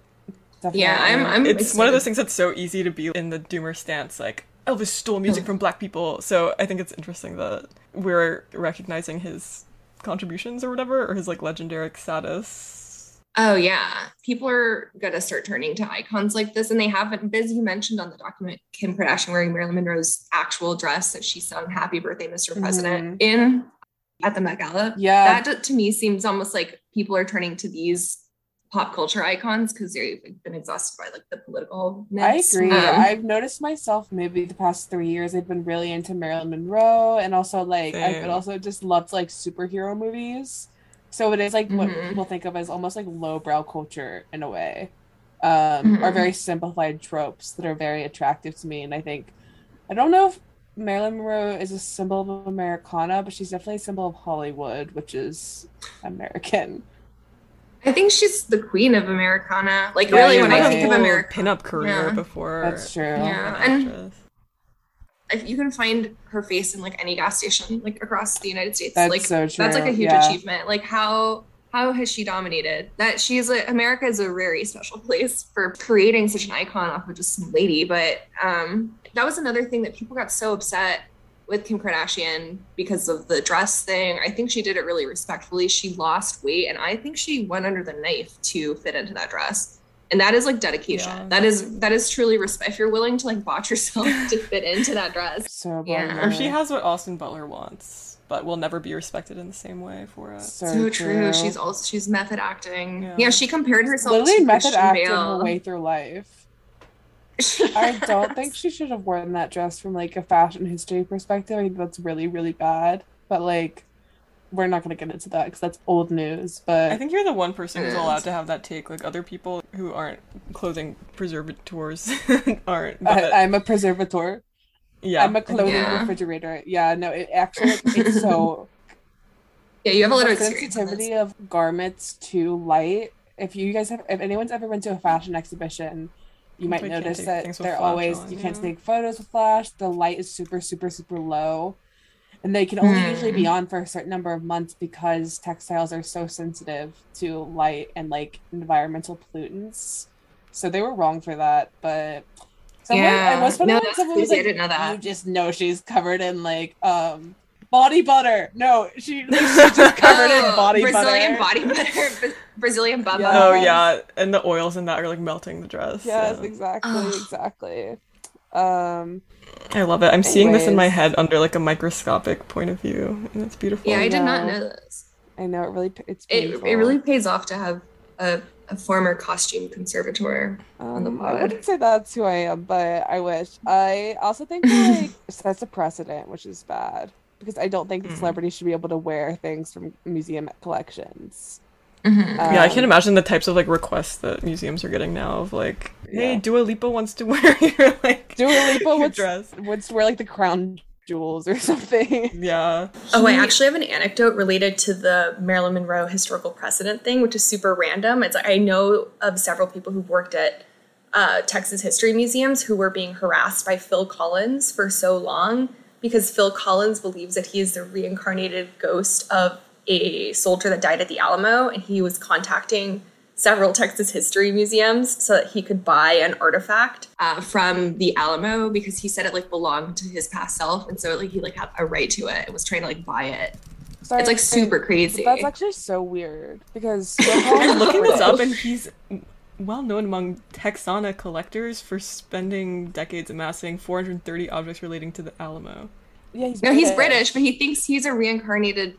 He's reincarnated from, from the spirit of a guy that died at the Alamo. Sam, wasn't the That's Alamo beautiful. like what happened there?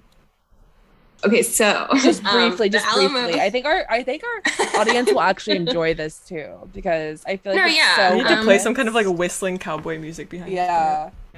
yeah, it. rattlesnake noise. yeah, we should play Sons of the Pioneers. Um, well, okay, basically, uh, Texas was a state where a lot of Mexicans and Americans who did not necessarily enjoy the structure of the Mexican government um, lived, and they wanted to separate themselves and create a republic. And they started fighting against the Mexicans, and basically, the Alamo was just like this massive slaughter of like Texas soldier. It's like a fort and so they, the Mexican army went to the Alamo and they killed a bunch of people, and not just like soldiers, like women and children that were staying at that fort. And they lost, but the battle cry, "Remember the Alamo," uh, inspired Texas soldiers across the state. And like a few days later, they won at the Battle of San Jacinto. Um, they beat Santa Anna's army. They, who was the general president of Mexico at the time, and yeah, they captured him. They captured the president, who I don't know what he was doing there. Like, why why would you go there to the actual battlefield? But they captured the president and like held him hostage and made him sign a paper that liberated Texas and turned it into its own country, a republic, which it was Oh. for uh, many years, and then it integrated into the United States. Um, yeah, that's what the Alamo is. Oh, we need a low security president like that again. Yeah. I know. Like, why would you? Like, I always wondered that even as a kid. When I was like, why did he go there? Like, he just went to the battle. Like, why? He's a Like, king. He's a king riding into battle. Mm-hmm. well, he he. Well, there's like a bunch of history of Santa Anna. He was like originally like a general, and he didn't really even want to be president. He just like loved war. But I still, I would not go to battle, even even if I loved being in battle. Yeah, that's another thing. I feel like Yeah. war heroes used to be like good presidents, but now if someone who was even a military veteran wanted to be president, everyone would be like, "Uh, colonizer much?"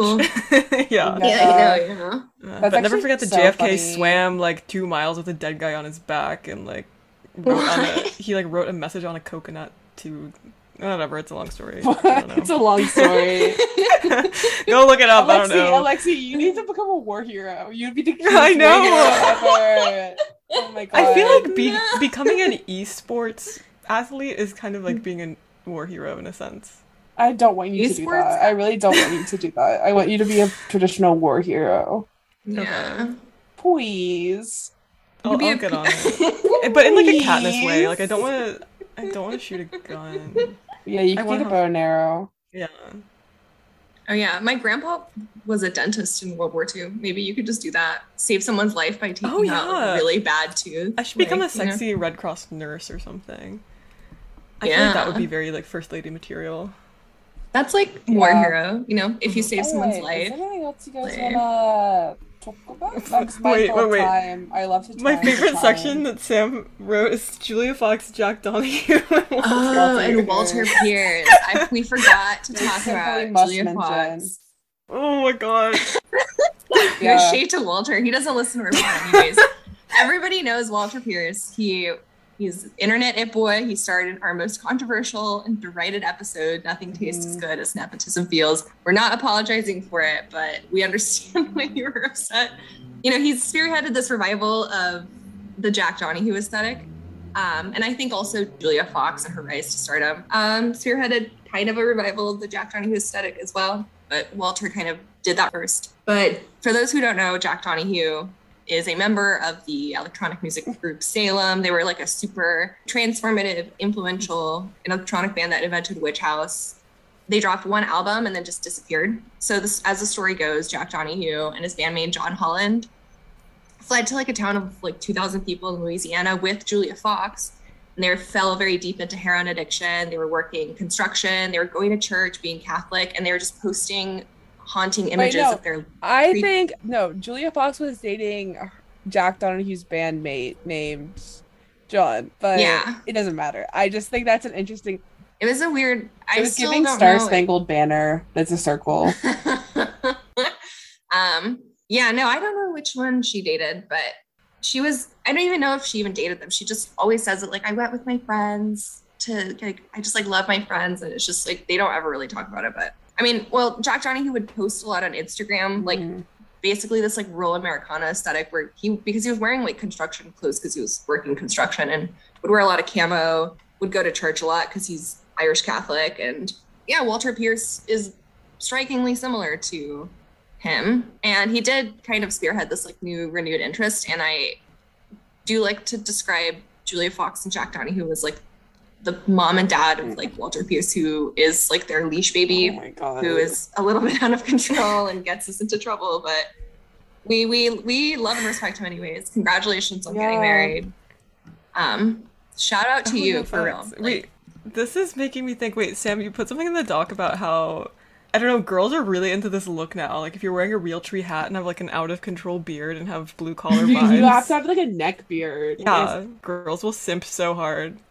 That's Yeah. like my boyfriend but he doesn't have an out of control beard he just has like he wears a lot of stuff like that and i find that very yeah I, I I'm gonna like bleep that, his yeah. name out, but it's like Thomas. Yeah, we should Oh, just keep Thomas that in. We should just keep that in. Hi, Thomas. Oh, Hi, God, Thomas. Does he even listen? I'm feeling shy all of a No, he sudden. He's no he loves this right i'm like Mm. Uh, make us some clam chowder. I think you're from New England. i know right Some clam chowder. If I saw someone wearing this look in London, I literally think I would choke them. yeah it's stealing too much valor like, it just, it's just in East London. I wouldn't be able to handle it.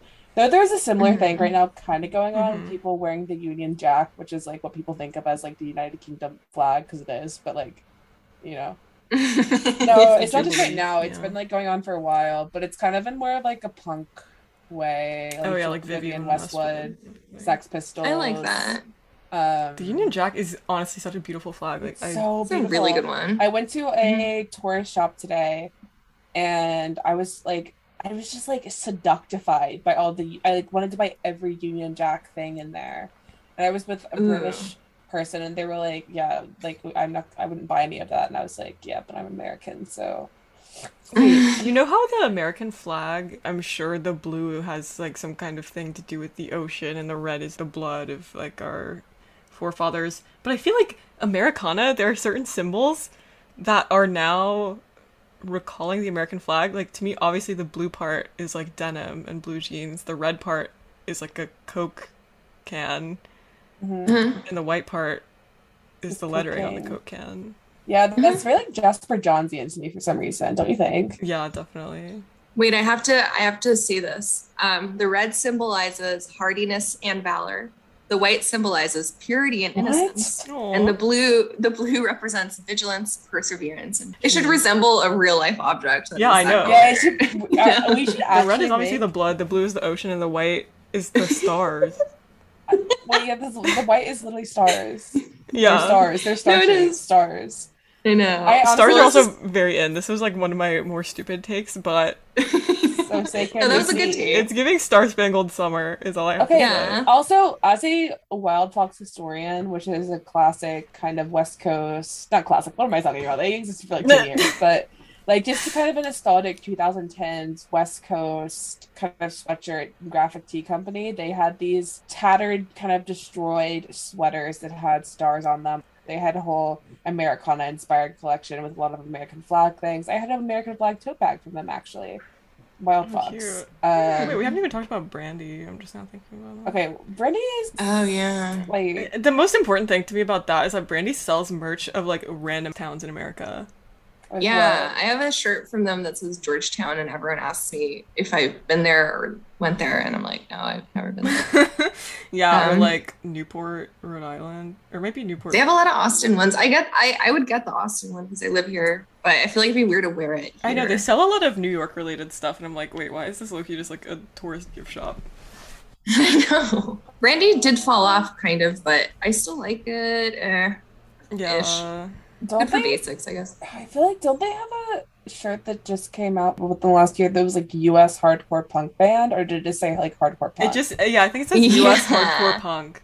yeah, that was a little bit Yeah. too ironic. I was like, you guys are getting a little self-aware. Like, I don't want them to veer into praying territory. Yeah, agreed. Yeah, that was very Agreed. praying. Um, but ironic text again, and I forgot to mention this, but I do think like I kind of want to coin this Japan Americana. We talked about how Japan loves Americana and kind of some of the reasons behind that. But Daiso is, or it's not a fashion brand, but it's like a shop. It's like a franchise of 100 yen shops, which are basically the Japanese version of the Dollar Tree. It just sells like a bunch of knickknacks monogrammed with like broken English inspirational quotes. Um, like I have this bag that reads like, I will always be happy if keep on smiling. Everything is beautiful. And it's from Daiso. Um, and I think Kapital does this sort of like ironic text thing that Praying does in a lot of their trucker hats, but I think they're doing it as like a nod to the absurdity of like Japan Americana and brands like Daiso. Like they're very self-aware of it. I don't know what's gonna happen to self-aware text. Like, is that gonna continue? It just seems a little bit Yeah, I definitely right? think it is. I mean, we've seen these like these the rise of brands. The t-shirts say like niche, my niche. Oh my god, I can't Internet even say micro it. Wait. celebrity. Ni- Mhm. Yeah, I literally it's this is like when I couldn't figure out how to say physiognomy and I couldn't say it. Niche I know. internet and everyone was messaging us like yeah. They said we said it wrong, but actually we said it right because we tried really hard because we try really hard for you often. Yeah. um, It's true. You guys Yeah. should see. okay. Is there anything else? Because we have been recording for a while now. I'm just Yeah, yeah, yeah. No, I think I think we've covered a lot of ground. Oh, I have a good question to end this off with. Oh, we Okay, didn't even I've do been- Would You Rather's. yeah, yeah. That's what we're doing now. I have a good. Okay, it's go not a would you rather, but it is a question. It goes Yes. something like this. Okay, Beep, beep, one's beep. gotta go. Hot dog, burger, Coke, Oh my god. watermelon. Watermelon goes. Sorry, he's in love. Yeah. yeah. yeah. I just feel like I feel like Watermelon, we live in a society maybe this is because I'm from I don't know. I feel like people with non-white parents always have the best fruit, and that's just true. But I Oh, feel like true, yeah. yeah, that's just like a thing. Like I feel like watermelon isn't always the most delicious fruit because sometimes it can be a little bit watery. I know you you know Yeah, what I you mean, have to have an immigrant parent to like Yeah. knock the watermelon and like find a Yes. good one. Yeah, top it. True. Um, yeah. I'm gonna What- find so you guys would- a good watermelon and change your mind. Frankie, what Is would there you? I mean, I like off? it. Is I it- just, yeah, I think it's busy. Oh, it's mine. Sorry. Yeah, I'm just timing things. Um, what what about you, Alexi? I honestly think burgers. Oh my god. Okay, that's kind of fair. I, I love I think. don't wanna- I I love cheeseburgers. I'm having a big cheeseburger era, so it pains me to say that, but they're really. I think two years ago I was upstate and I was canoeing with my friends, and we canoed to this like random island in the middle of this lake, and we packed like a picnic basket with like half of a watermelon in it. And we were so exhausted from canoeing, we were all sweaty, and then we just like cracked this watermelon open and just like dug into it, and it was so delicious and refreshing. And also just the shape of eating like a big slice of it, like it, it's like it also has very that Courtney the cob feeling that you just feel like a cartoon, just like munching. Yeah. You know? Yeah, definitely. You get to spit the seeds like a like a farmer. Yeah. Um, but I do the thing that's my problem with watermelons though is that like it feel like they hit so hard, but like only in the right context. Yeah. And like a hot dog hits Yeah, anytime. hot dogs. Any hot place, dogs are anytime, an you know? food for sure, and I'm happy that we're kind Yeah. of a phase where people are embracing hot dogs again. Because for a while, I think we were definitely kind of in an era where it was like cheeseburgers were a lot more socially acceptable than hot dogs. Like you wouldn't necessarily. That's true. um, I still feel like hot dogs still have like a little bit of a stigma. to They yeah, because everyone maybe it's like the it's the leftovers of dog like water. healthy culture being like, oh, you don't even know what's in that like. It's like the refuse of a meat packing factory. Oh, also that thing happened recently where like a truck with hot dog filling crash on the side of the highway, and there's this really gross picture of like all the pink sludge pouring out of the truck.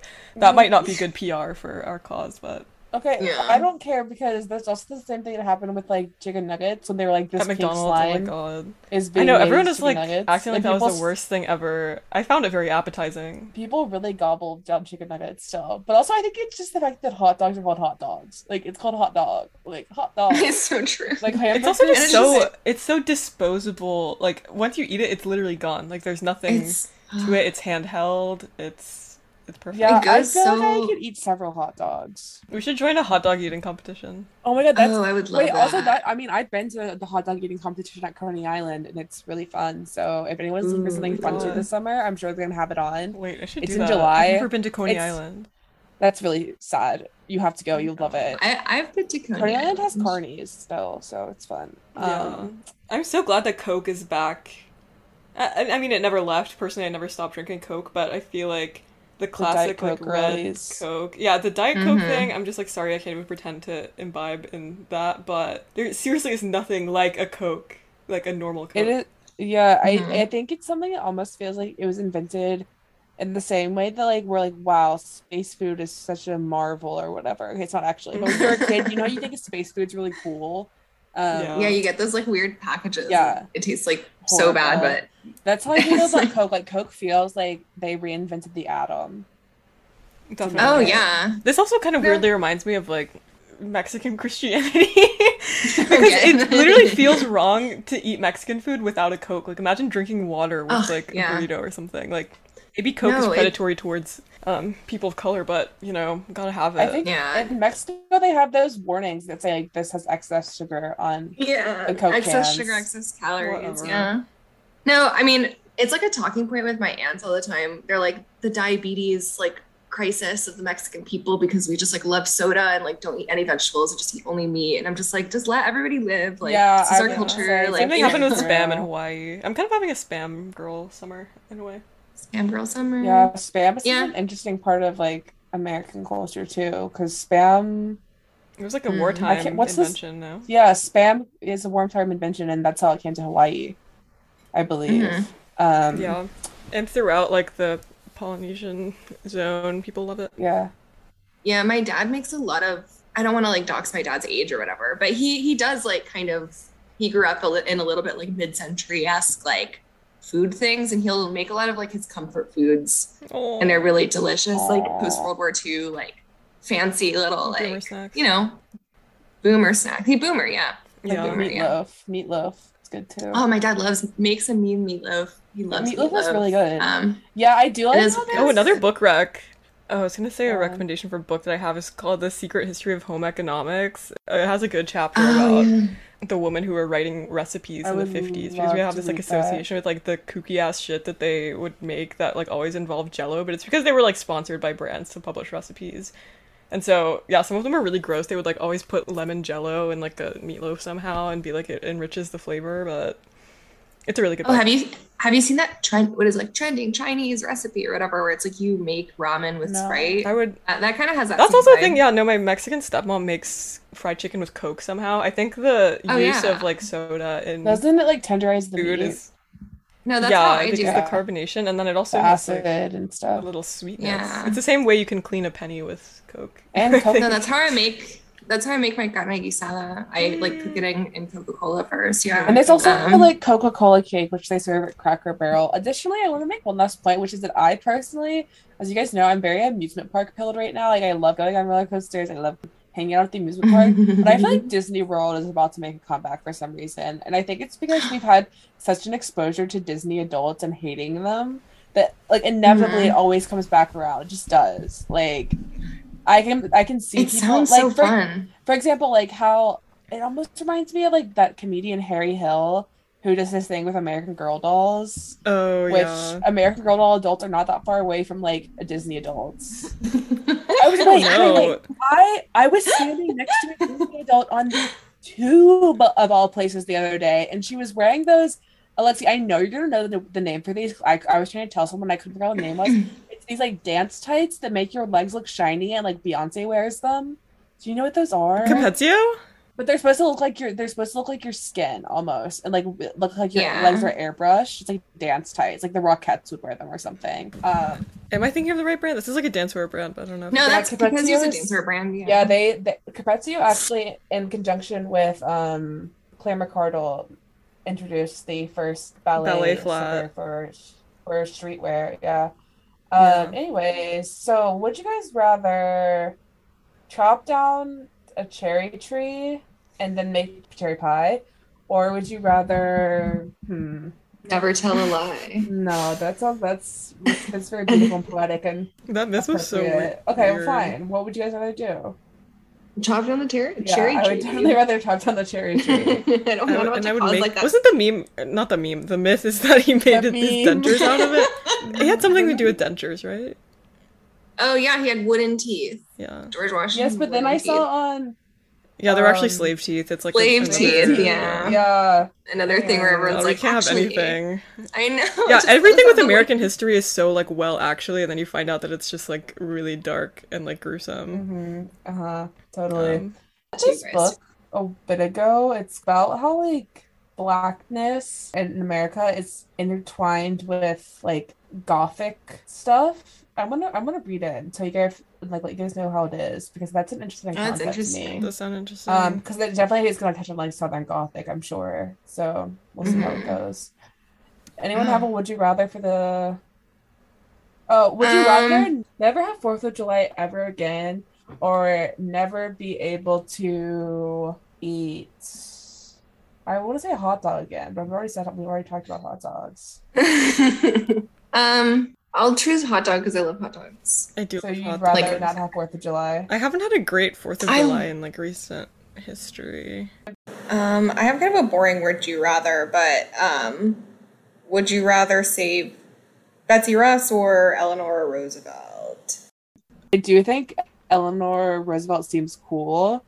And like she had the type of gumption that we're talking about, but it's also because yeah, she was married to a politician. Yeah, like I what I is really it- like what- Eleanor wait, Ele- Roosevelt. I so- feel like Eleanor Roosevelt is like she said, um, where well-behaved women rarely make history, or she's a purported. to said she that. say that? Yeah.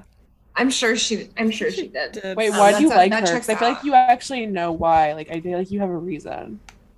I just like love the New Deal like so much. Like, and not even in like a like a oh like oh my god like politics. Like I love like socialism or whatever. I do think the politics were cool about it, but I love their arts commission. I love a New Deal post office. I Oh, love yeah. like all the Dorothea. Dude, I love- photography. yeah, God, I love like Great Depression or post Great Depression, like New Deal arts. Like Yeah, I I think like- that they're so feel like good. we Tennessee Valley need that. Authority. We need that.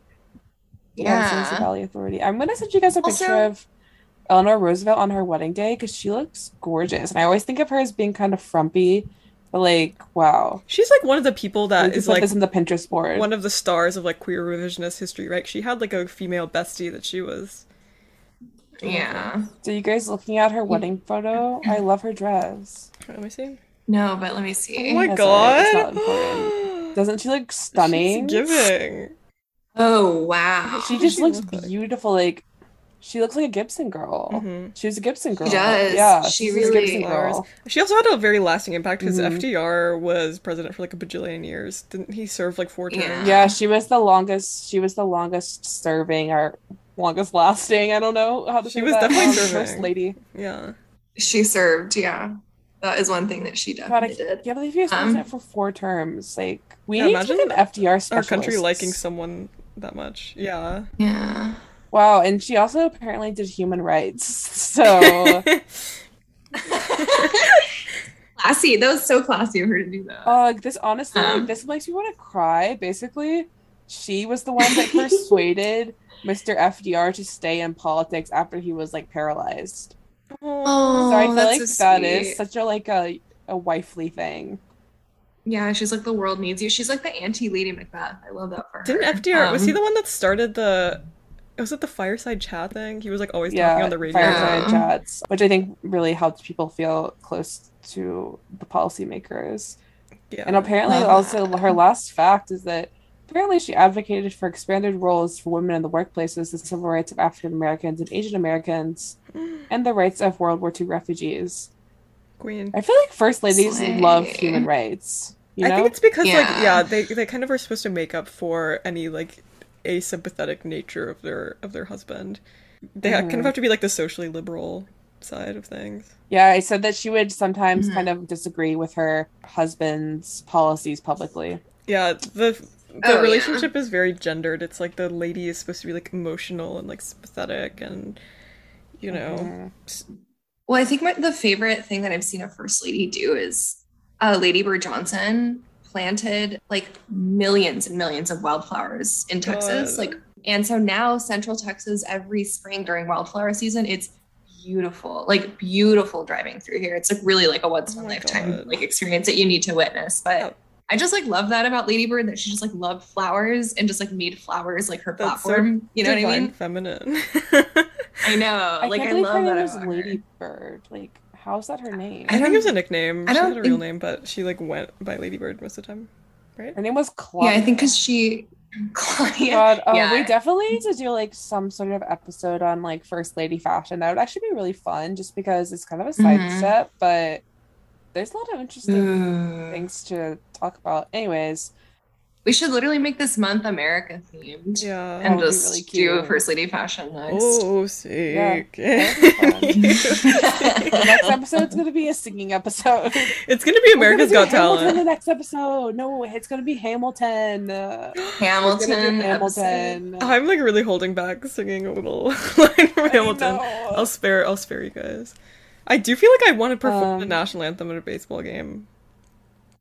Oh, I want to do that too. It's always been my dream since I was a child. I want to throw first pitch. Oh yeah, they always have K-pop point. idols do that. Korea. Ugh. They're long. It's like always really embarrassing because they're like haven't eaten in days and like their arms aren't working and then they like throw it like one foot in Yeah. front of them. yeah, I I know, and then they like giggle. Yeah. Yeah. yeah. It doesn't turn out well. God bless. Anyone have a last question? Anyone? Anyone? No. All I want to say is, as easy Um, as it might be to post some infographics on the 4th of July about our settler state and all the atrocities it's committed, you know, you can post that any day of the year, but let's try to have a little bit of optimism for our republic? Question mark. Yeah. Our, yeah. Agreed. yeah. Let's let's all say one nice thing about America on the 4th of July. oh my god. I agree. We really should. This is a really, I don't know. I love this country as an yeah, immigrant. as an immigrant know, too. I'm There's a reason glad that I'm why my mom wanted to come here. yeah, like I'm so Yeah. glad that I and we've been shown such southern hospitality upon our welcome and it's, it's i'm so Yeah. grateful for all the amazing people i've met and yeah go america be young be dope be proud as lana says that makes me think i this will be my last anecdote my mom put me in embroidery classes which was very like betsy ross core and i don't really know That is she was so trying Betsy to Ross. i think she just wanted me to be able to like patch up my clothes but the one of the first projects I wanted to make was, and I still have this. It's a handkerchief on which I embroidered "Be young, be dope, be proud." And my like eighty-year-old embroidery Oh teacher my was like, God. "What's that supposed to mean?" Um, but I was very inspired. Dude, by that that is that is very so bad. yeah, that's the new American like, flag, and honestly, it should be in the Smithsonian. Uh-huh. When you become president, it eventually Oh will. my god, That's Right. definitely the new Jasper Johns. it's gonna be part of the merch that's on my campaign trail. Instead of the toxic rich sweater, it's just oh my god, I Handkerchiefs that forgot about say- that. I want to buy that. I'm Um, Ugh, I'm exhausted. I'm I'm very tired of all of the discourse surrounding it. So I, I really do get like war flashbacks. I, I just like my body like physically starts like clamming up whenever I start thinking about politics of the past few years. But yeah, I have hope for the future. Um, Alexi has convinced me uh, to vote for her. Thank you. Um, but I still don't. I don't know. It's gonna take some healing. I'm going to do some healing. Wait, um, you're like internally. our personal Uncle Sam. But you're like you're like I know. I'm I'm the anti Uncle Sam. Yeah. I love Uncle Sam. Wait, what is this? What is this song? Uncle Sam song? My great. uh, da, da, da, da, da, da, da. Er, You know? I don't think I know that one. Like, I think. I know what you're talking about. It's like a march, right? Or no? Yeah. Well, it's by Sufjan Stevens. everyone, be young, be dope, uh, be proud. Be proud. Yeah. Much And love. Save us a as hot dog this Fourth of July.